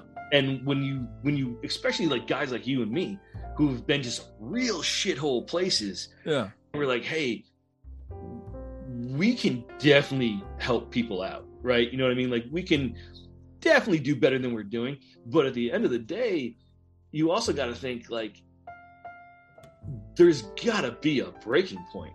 You know what I mean? Like when when people like one thing that is what, what annoys me is like when you have Republicans who, when Democrats are in office, rail about the deficit. Then they get into office and they still blow out the deficit. They just blow it out in ways that their constituents want. So no one says anything. Like the last, I think, and someone can fact check me on this, but I'm pretty sure the last time we had a balanced budget was Bill Clinton. And I think Newt Gingrich was in Congress, was running Congress. And it's like, hey guys, you understand that at a certain point, we have to pay this, right? Like, well, I, I, and when I found when I found out how, or this is how it was explained to me, yeah. the fact that like, our like, it, this will blow your mind, and you one hundred percent can cut this if this gets too crazy for people. Please do. So, no. if, if you go if you go to England, right, and you get a British pound, yeah, backed by a pound sterling of silver, right. Uh, the euro, I don't know what that's backed by. A lot, lot of currency backed by gold, whatever, right? What is the United States dollar backed by? Uh, Blind Range and oil. It is backed by the full faith and credit of the United States of America. And that is it. Because, and this is how we fucked the entire planet. Mm-hmm. World War Two, everyone else was screwed up except for us. Mm-hmm. And we gave them loans. And then we started producing everything because we were the only developed nation that wasn't bombed to crap, right? Yeah. And then... I can't remember the year. I think it was the seventies. seventy-two, the Bretton Agreement. We we we start going into a recession, and they take us off the gold standard. And that's when we start using our national debt to back our currency, which means our currency is only backed by our promise to pay back our debt with money that is only backed by our debt. And everyone else was fucked, because they were all using us as their reserve currency. So they had to go along. It's like a Ponzi scheme. Mm-hmm. But eventually, we're going to get to, if our economy doesn't continuously expand, which it can't, like, like that's just, like, the odds of that happening are so astronomically sure. small, right? Like, no nation does that. Sure. then we can't pay back the interest on our loans, let alone the thirty trillion dollars we owe. And then what happens when the American economy actually collapses and we can't pay back our loans and our dollar is worth nothing? Dogecoin? That is why, so no joke, I think that's why China outlawed Bitcoin. Yeah. Because they own so much of our debt. So Bitcoin and Dogecoin, that's essentially the same concept, right? Like as a group, because yeah, why does yeah. gold have value? Because humans have decided that we give it value. Yeah. Why does Bitcoin have value? Same reason. We decided that it has value and there's a limited amount of it, right? Sure. But governments can't manipulate that market. And yeah. they have no currency in that market. Yeah. So that's, and if we go down, China's in, in, in trouble for it, right? Because they own a bunch of our debt. Sure. It's all, you know, it's all in the in in, in, in the inter the, the the inter-country trading thing, right? From what I from what and, I understand, um, the genesis of us being the reserve currency for the world was something like at the Bretton Woods Agreement in like seventy-two. We said, oh, we'll be the reserve currency. And they, they base petroleum prices off of in U S dollar instead of pound sterling, like it was, mm-hmm. you know, during the war and before. And so we did that. And we said, oh, if you want to come get your money in U S dollars or gold, you can come to America. And then you, I was watching this like economics professor on YouTube once because I'm a nerd. And apparently the French sailed a ship. They're like, we want our gold.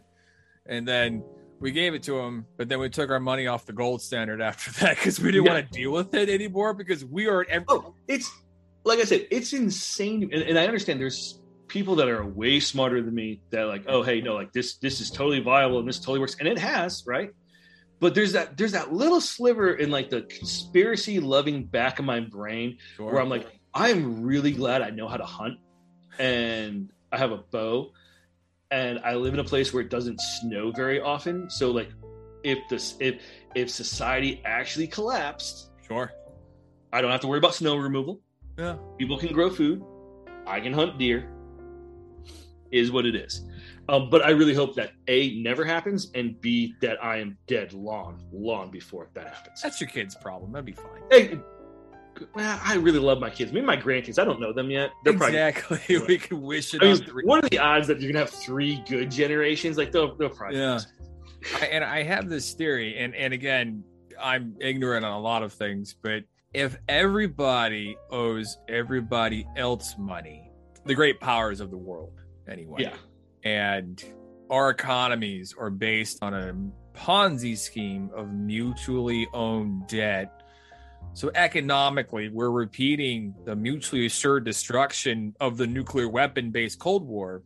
I would be very, uh, barring any sort of like, you know. Uh, uh, That's a great way of putting it, though. It's like everyone will prop everyone else up because if one goes down, everyone goes down. I don't see there being a war. Oh no no no no! I don't no no no no not a war, but like no, that's a that's a really good point. It's like if, if everyone, it's kind of like um um the uh, the what what is it the the emperor has no clothes. Yeah. If everyone says he's got clothes, does he have clothes? Is he really naked? You know, if, if his everyone money spends, if everyone agrees that the money works, and it's working now, and I'm like, okay, um, yeah. I oh yeah, I mean, I mean, this is this is just weird, random crap that I think about. Well, I mean, look at last year, right? Ugh. Like at one point we had we were in the middle of four major crises: the virus, the riots, uh, overwhelmed hospitals, political unrest, all at the same time. And oh yeah, and it's honestly, I really think it's just. I hate to say it, but it's like it's like it's almost like it's going to get worse. It's like people are like doubling down on stuff, yeah. and and it's at some point it's almost like we as a people forgot that you can admit that you're wrong, and it doesn't mean you're stupid. Well, and it doesn't mean that you're a bad person. You know what I mean? Like like that's why I last- admit I'm wrong. Like I try to like lead by example and say I my favorite line is I like to assume my own magnificent ignorance in most things, right? And so that way I can be like, yeah, I'm probably an idiot, and I don't, you know, and, and I might be right, like, I assume I'm wrong on everything. And if I can disprove that, oh, I might be right on one thing, but I'm wrong on everything else. And then oh, yeah. I keep disproving it. And then I'm right about eight things. Eight things is pretty good. Like, are you are you kidding? That's an eighty percent out right there. If it's only ten things, that's not bad. But like, I well, yeah, but it's like when when was the last time that that that someone like important just came out and said, "Hey guys, we effed up, and I take responsibility for this. We're gonna do better, but we we messed up." I it's I, always somebody else's problem. It's always yeah. deflecting, and it's. It's not like we don't have things go wrong. And I'll tell you right now, I would, if today someone that like, for whatever pol- reason I, I disagree with on stuff, messed up on something, but they came out and said, "Hey, you know what? I effed up. I completely made a mistake." And, or, "Hey, I learned some brand new information and it completely yeah. changed my mind on this." I will, hey, you know what? You're kind of the person I want there. Yeah. Because that, Not, not not only does that take some fortitude to do, but it shows your brain is working and maybe you're not out just for yourself. But it it's will. like anytime anytime somebody admits they're wrong, people just want to dogpile on them. And it's like, hey, man, just you don't. You there's no incentive wrong. to admit that you're wrong. Yeah, yeah, exactly. It, it, it, it it's kind of sad. It, it, yeah. It's sad, and like people are just out for themselves, and it's. It, it, I don't know. It's all right. I don't know how we got down this rabbit hole. That, but. That's all right. I know for me, I don't even. I've since last year, I and and I've told this story in the podcast a few times, few episodes. Uh, I was so anxious, right? Like I, I, I, I ground my teeth so bad, yep. I had to get five crowns because like. There is a couple days in basic training where they teach you what getting hit feels like, right? You're in a yeah. combative thing, you're in a pugilistic thing. And there was a day when I got hit in the face with a wooden stick that was covered in like padding and usual sticks. Yeah. And like, I love that day. It was so much fun. It was, it, but like I, my face was so fucked up last November, December, I had to drink whiskey just to eat dinner, just to numb my face, right? And and it was, it was, it was, yeah, no. And then I'm like, you know what? I don't feel like me watching the news is helpful right now. Oh, yeah. You, you know, you know, you know what the sad thing is? Is so, um, Drinking Bros does this thing. Uh, so like a year ago, two years ago, maybe. Yeah. I forget when they started doing this thing they called fake news, right? Yeah. And they did a um, it, w- it was just a comedy thing, right? They they did one of their podcasts and they made these these stupid um joke stories up, right? Yeah. And then it morphed into them actually talking about real news. Yeah. And the refreshing thing about it was they, you, you I mean. You can tell that like, some of them are like more conservative than others, right? Of course. Yeah, that's fine. But they one hundred percent will call a dude out on the right. Like, like, like, don't get me, like, so, uh, like I said, like, con- like Dan Crenshaw is my congressman. I can't remember anymore what he did, but he said or did something, and holy crap, Drinking Bros lit him the F. I mean, scorched, like he's been on their podcast yeah. and like lit him up, scorched earth for whatever it was. I can't remember anymore. Yeah. Um, but it's like, that was kind of refreshing. And, but like, and they'll say it to the people, like they had, um, what was the, um, oh, what was the press dude for Trump who got, uh, who got axed in like a day? Um, oh, I don't even, Trump feels like ten years ago. Oh, Scaramucci, Scaramucci. Yes. They had, they had the Scaramucci guy on, right? And they and and it got it got heated about yeah. um, uh, I think it was vaccines or vaccine mandates or, sure. or whatever, right? And Dan was quoted like literally reading like scientific studies, and Scaramucci was like trying to argue like the complete opposite of what the, the data was showing, and he's like, "You can shut the fuck up right now," and just lit this dude up left. Oh my god, it was so funny. It was so, and then finally it, it just cut. But it's like, how is it that th- that a couple veteran pricks, yeah, are more comfortable with uncomfortable conversations, yeah, than actual news media.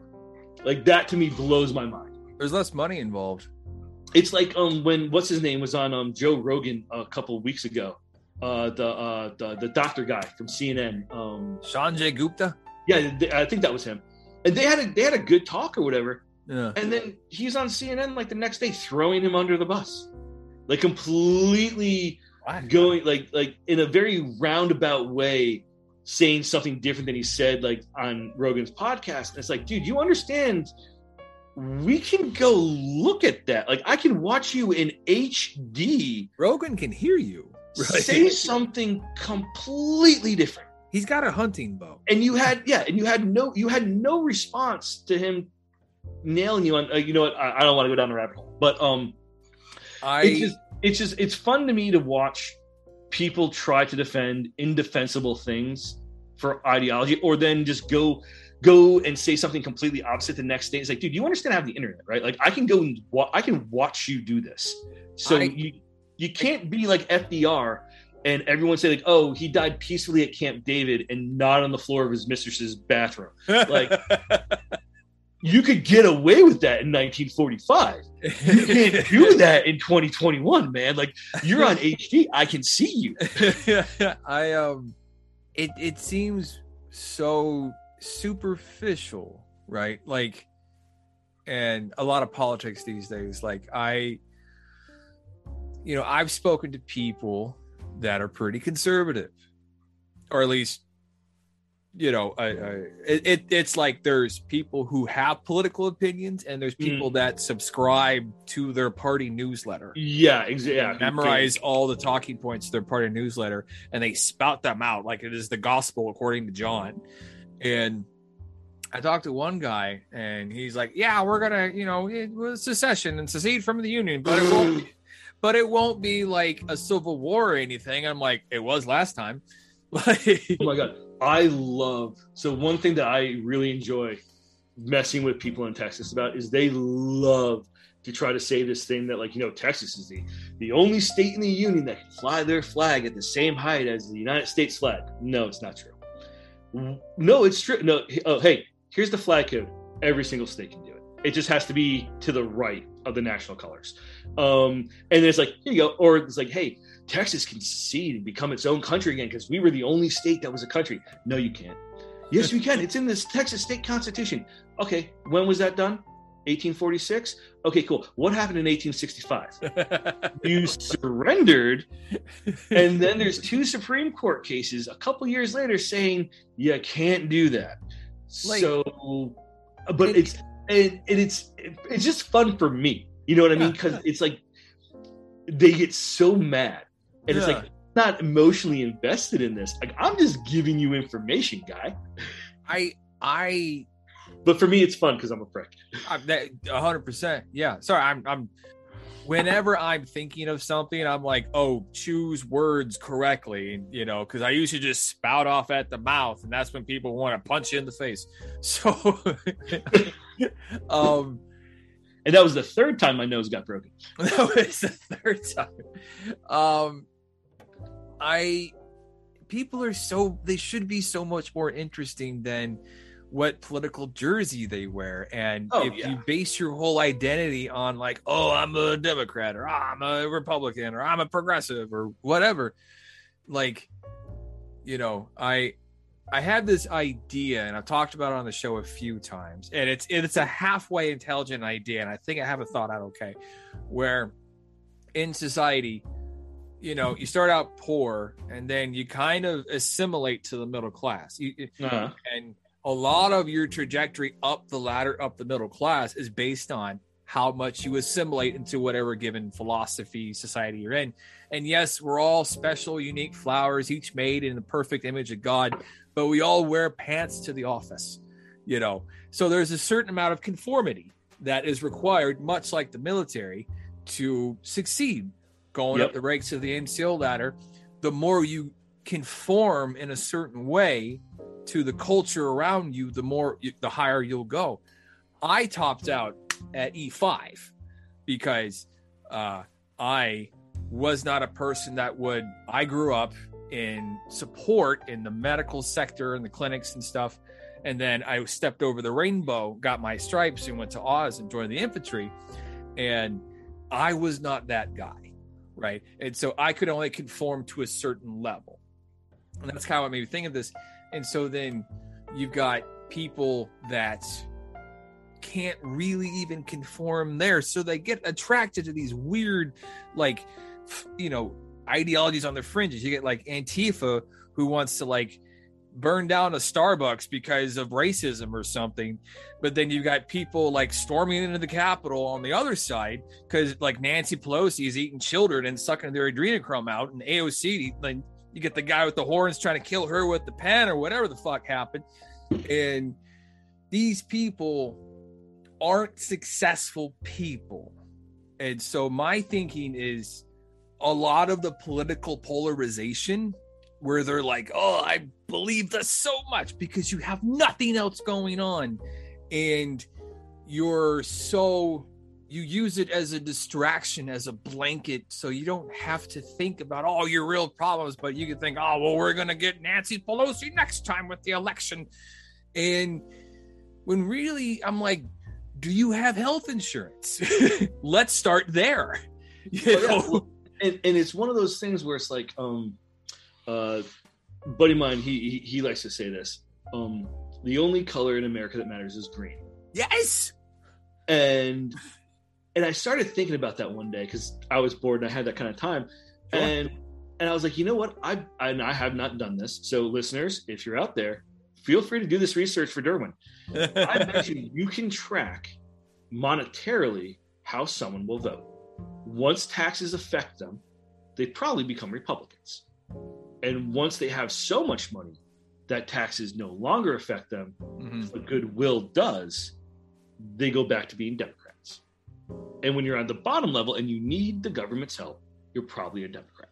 For the mo- for the for the vast majority, for every for every hillbilly who doesn't have a pot to piss in, that's a conservative who votes Republican, I bet you there's got to be fifteen that might say that, but they probably vote Democrat because they need those welfare checks. See, I I would I would be very interested to see those numbers. However, I'm not interested enough to actually do the work myself, because it doesn't really matter to me. We're not anthropologists. But this is just a podcast on that's probably oh, yeah. a third but hour or something. I, I'm with you on that. Like, I wish, I wish honestly that we could do, instead of having, instead well, of like to that point you just made, Dan. It's, and this is based off my own anecdotal experience. So I might just because I thought there were poor, more poor white people than there were. Turns out we were just special, right? It turns out it's only fourteen percent of the population. And I'm like, oh, is that it? Fuck me, really? Like fourteen percent of the white population. And, but it's, and maybe you're right. Maybe it's the ones that are saying it. But like, and maybe it's just the people I, might oh, yeah. be, that, might that, be my yeah, own special like, path. I don't know. But like when I was a kid, everyone's like, oh, we're conservatives and like, ah, we're just like them. And, you know, oh, so like when, everyone's when getting kid, like welfare checks. Yeah. And, I mean, when you're when you're a kid. Yes. But like, like I mean, when so, I was twenty-five, know, people were like that. Here's a perfect example. Right. I'm from Massachusetts. When you yeah. come to social issues, I'm as liberal as you can be. Yeah. I don't care who you are, who you want to be married, what you want to be called, what you want to do with yourself. Like you do you, boo boo. Yeah. The first time I had to write a check to the I R S. I was so angry. You found religion with the G O P. You know what? Maybe not religion, but more like a, hey, why am I paying so much in taxes? I get but it. But they know. Also don't really care about me either. Oh, not at all. See, that was like, that that was my thing. You've got you've got poor white people who think that the Republicans care about them. And correspondingly, you've got poor black people that think the Democrats care about them. And I want to be like, guys, you both are way more similar than those people that you're listening to, right? You know, there's a, um, th- that just made me think about this. So I don't know if you've ever seen it, but the, uh, the, the T V show, The West Wing. Yes. That just made me think. So there's one scene where, um, the, the this guy, I can't remember his name. Um, he's been in a bunch of T V shows. He's playing the Speaker of the House, and he's a Republican. And he's arguing with Martin Sheen as the president, right? And they're going uh, back and forth on the budget or whatever. I'm sure this isn't interesting to anybody but other than me. Um, we talked about my like, dishwasher earlier. They're they're, they're they're arguing about how to help people, and Martin Sheen is talking about like government programs to help people, and then this guy just snaps and he's like, "It's we need government to get off of people's backs." Yeah, and I think that actually is a really good bifurcation of the way people think. Yeah, some people think the government is there to help you, and some people think the government just needs to get off my back and I can do it on my own. And that's almost like a a personality trait yeah. where you it's hard to it's it, it's hard to find common ground on it, maybe. And it's kind of it's kind of sad. It's like I kind of like, like both. Like like I could Like, I don't think it's either or. I think it's yes and. You See, know? There you go. Like, why can't we help people and at the same time get off people's backs? Yeah. And like, then, like give a... business incentives to people and then tax them once they're really successful. I, I mean, you know, like, I think I that's like, a. I like the U B I idea where, like, but like you, you, you strip away a lot of the legacy programs and you just say, look, you get this much money. And then you don't have access, you know, we we t- we we dis- we dismantle a lot of the bureaucracy that's already there. And we just, if it's more cost effective to do it, and then you like peg it to an inflation rate, then, yeah. you know. The only, the only thing I worry about that, the yeah. only thing, and this is so, this is so stupid. And I, I, I admit this is stupid. There's no stupid idea. There's an author that I really, really enjoy, David Weber. Yeah. Oh, yeah. And, oh, yeah. And, And so I started reading his books. I think I was in this, I think I was a freshman in high school when I first yeah. read one of his, and this is a sci-fi series for everyone listening. I don't think I have but, any of his books on my shelf, but yeah, I should. Uh, but the, um, but if you've read the Honor Harrington series, I've the whole reason the People's Republic becomes, starts conquering other nations is because they decided they were going to outlaw poverty and yeah. give everyone a basic living stipend. Yeah. And then they couldn't afford it anymore. And they created this entire class of people that were just used to getting money yeah. and then would riot if they didn't. Now, granted, this is a novel. Yeah. Granted, it's just science fiction. But I know people. I know me. You pay me to sit at home, and my fat ass is going to sit at home. And then if you cut off my trough, I'm going to be kind of freaking mad. And I'm probably going to get pretty lazy. And I don't think that's good for people. It's like, I love Star Trek, right? Yeah. But the concept of the, the Star Trek universe of there is no money and people just do what they want to do. And it's like some guy owns a restaurant and he's serving people food, but he's not making any money and there's no reason for him to be there. Yeah. That's not realistic. Like, I know people. Yeah. People aren't going to do that. Like, I'm going to chill in the holodeck well, like, I, the whole it, time and do some really horrible things, probably. But I mean, that's the holodecks could be used for sex. Let's be honest. Yo, yeah, yeah. No one wants to clean those, and it's that, gonna be weird like, sex. If you're if you're a private in Starfleet, you are definitely cleaning the holodeck. Like oh, that yeah. is that is their job. Fucking hilarious. um, so I'm gonna have you on again, and we'll probably get into some nerdy shit. Oh, dude, we we if you want nerdy shit, like fucking Battlestar Galactica. Babylon five, like whatever, bro. I'm currently working my way through Star Trek Voyager and kind of hitting the best of because you find it hard, like the um the the letterbox screen. Not it's not letterbox. It's yeah. the like I'm, I'm assuming you're watching it on like a Paramount Plus or Netflix, yeah. and it's it it's like most of my T V isn't showing anything anymore, and it's it's kind of weird to me.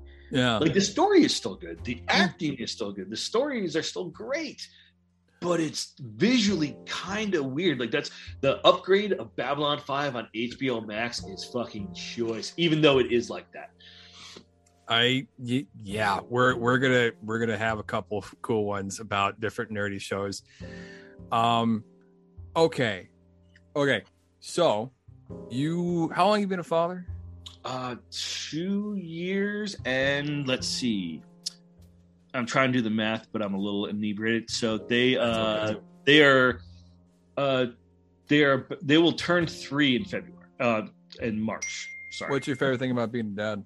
This is probably going to sound dumb, but my favorite thing about being a dad is um, when I uh, when I make them breakfast on the weekends, and then because I let my wife sleep in because uh, I, I usually get up super early for work during the week. Yeah. Um, and so I'm not there to wake them up, and so on the weekends I let her sleep in because.